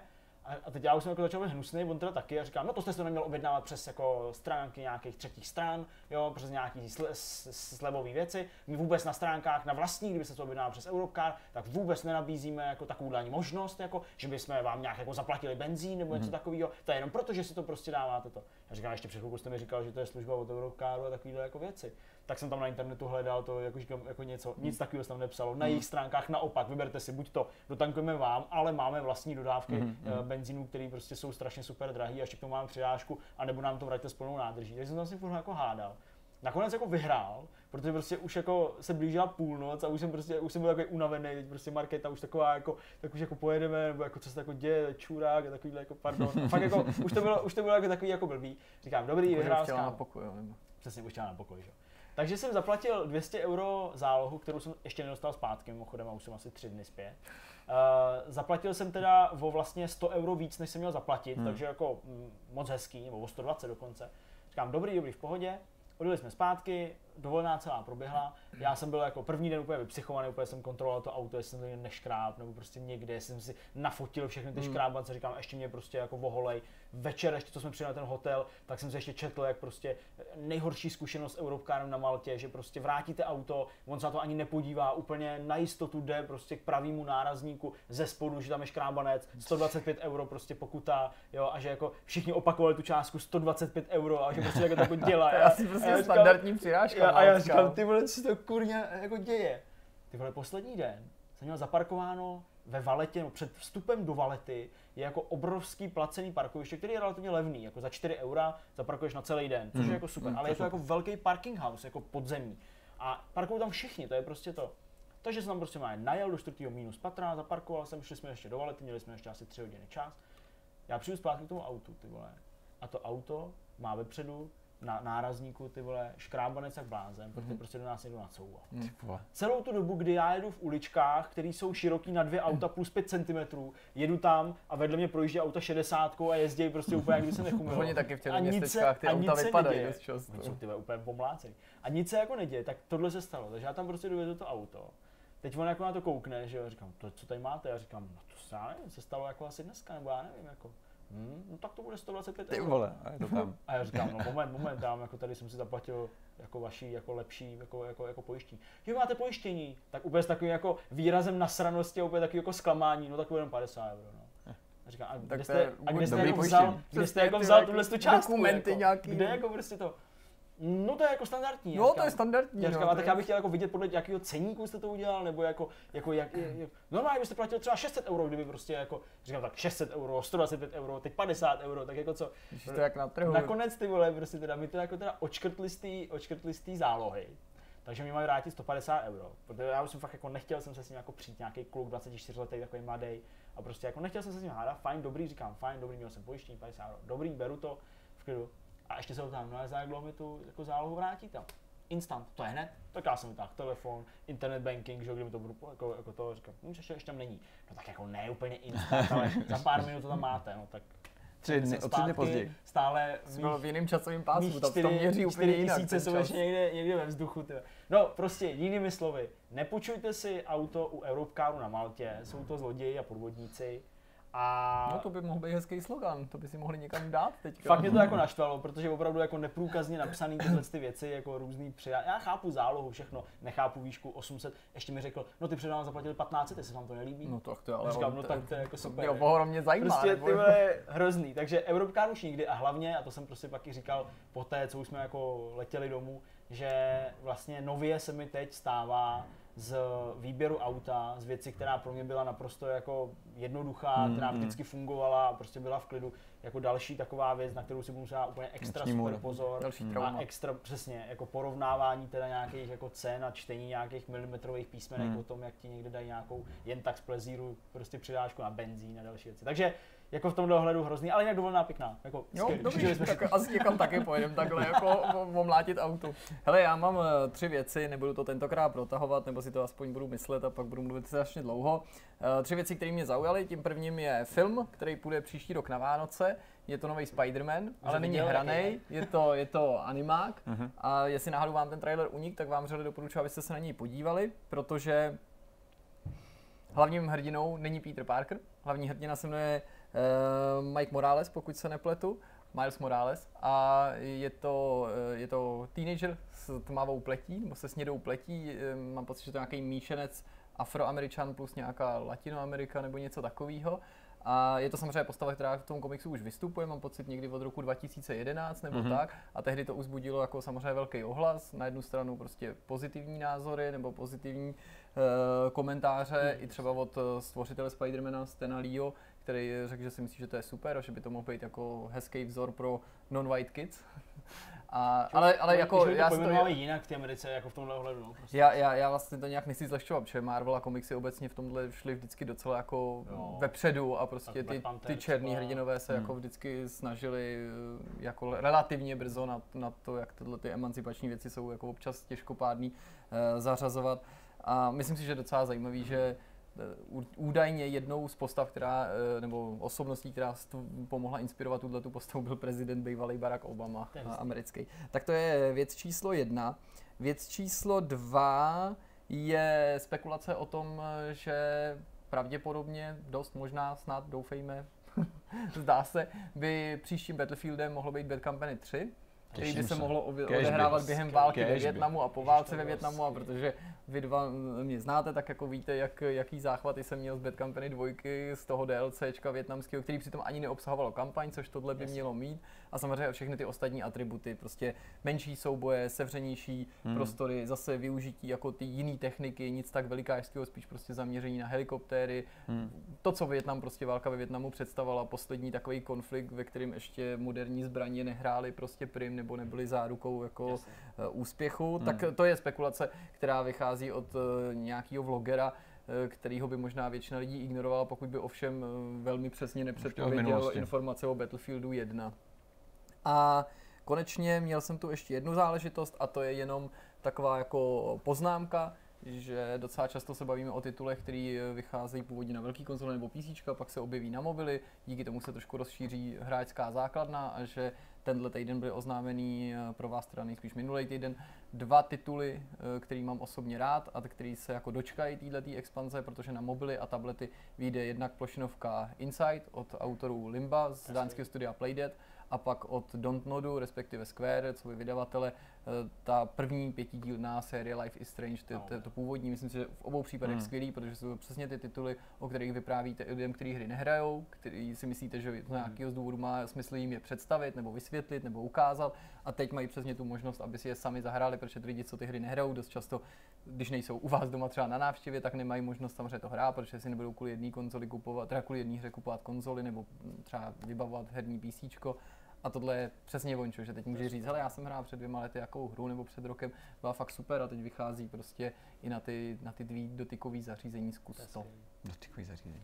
to je. To je, zařízení, kterým se můžeš dotýkat. Kežby. No a já jsem neviděl nic zajímavého, takže to můžeme pozvolna ukončit. No to to bude nejjednodušší. Ty jsi mi vzal vítr z plachet s tím Battlefieldem, na který já se těším. To bude hustý. v tuhle chvíli já To a hrát. spousta jiných lidí, kdo, kdo máte ještě Season Pass pro Battlefield 1, tak už můžete hrát nový DLC, který vychází, jeho první půlka, který je zaměřený zase na námořní bitvy, což je asi trošku jako lehká změna, lehký overlap toho, co normálně byli lidi to zvyklí. Wargaming a to Uh, World hele, vypadá to World of Battlefield, Battlefield, se to jmenuje. Je On Battleships. of Thieves. A 12. prosince vyšel po víc než dvou letech nový heist do GTA Online a my si ho prostě jako musíme zahrát. A, jo. A navíc jako Dneska? vypadá i fakt zábavně. Hmm. Ne. Eh, Zajímavé předsevzetí. Hele, já bych ti eh, mohl vyprávět uh, historku, která zahrnuje rozbitý notebook, úplně na mraky opilou kolegyni, která zavaluje mě někde na, na, na, na pomezí chodníku a obrubníku, ale prostě upřímně řečeno, vy víte, nebo my víme, že vy máte tyhle historky rádi, ale já mám jakoby tak špatný týden z toho, jako, co se mi stalo, když jsem jako byl potrestán za dobrý skutek a když jsem se z někoho snažil zachránit před buď nocí strávenou na záchytce, lomeno, probuzením se někde v průchodu s džínama u kotníků a podivnou tekutinou všude okolo sebe, tak se mi jako Fuku. život odvděčil prostě Hmm. takže jako jsem přišel k újmě na zdraví i k újmě majetku a byl jsem jako na chirurgii a kde si co si a jako nemám se tenhle týden dobře a navíc ještě furt jako chrchlám, za což se vám dodatečně omlouvám a pokusím se už s tím něco udělat a vykurírovat se, abych zase jako byl příští týden fit a už nemusel myslet na nějaký újmy, které mají uh, klíčové slovo ano, vánoční večírek, na který už nikdy nepůjdu. Hmm. Protože není nic smutnějšího, než to, že jsi si vědom toho, že ty sám tam nic nespůsobíš a nikdo že jako se nemusíš něco bát, ale že vlastně k té újmě přijdeš jako nezaviněně, tak to jako je něco, čeho bych se fakt uh, nenadal. Korunu tomu samozřejmě nasazuje, že to je třeba člověk, který ho nemáš nějak zvlášť v oblibě, případně na tom večírku nemá co dělat, případně se tam pozve sám a tak dále. Ale jak říkám, já, já jsem prostě smutný, takže to ani nebudu vyprávět. Dobrá, já jsem byl včera na večírku první, stihl jsem odejít ještě předtím, než tam přišel Michal David, takže já to beru jako A, úspěch. a předpokládám, že tě nikdo nezavalil. Nikdo mě nezavalil, dal jsem si trdelník zdarma a šel jsem domů. Tolik, tolik k mému dnu včerejšímu.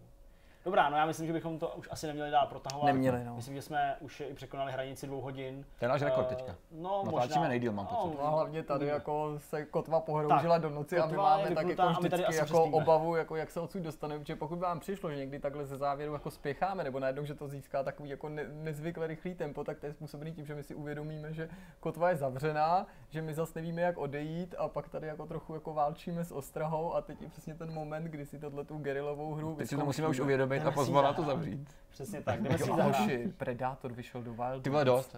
Tak, Predator Vortex číslo je 14. poslední věc, ano, a to všechno se dozvíte příště. A i příště pro vás tady budeme připraveni a i příště pro vás budeme mít další díl. Do té doby si mějte hezky, přejeme vám krásný zbytek eh, čeho? Dne, večera, rána, podle toho, co nás sledujete. Šiřte slávu Vortexu, to je největší dar, jaký nám můžete dát, mějte se rádi. A nezapomeňte, že do Vánoc ještě dvakrát, nebo minimálně jednou výjdem. Jednou nebo dvakrát? Jednou. Určitě jednou. Určitě jednou. Určitě a jednou, pak se pak uvidí. uvidíme. No. Pak se uvidí. Mějte se hezky. Čau. Ahoj. Ahoj.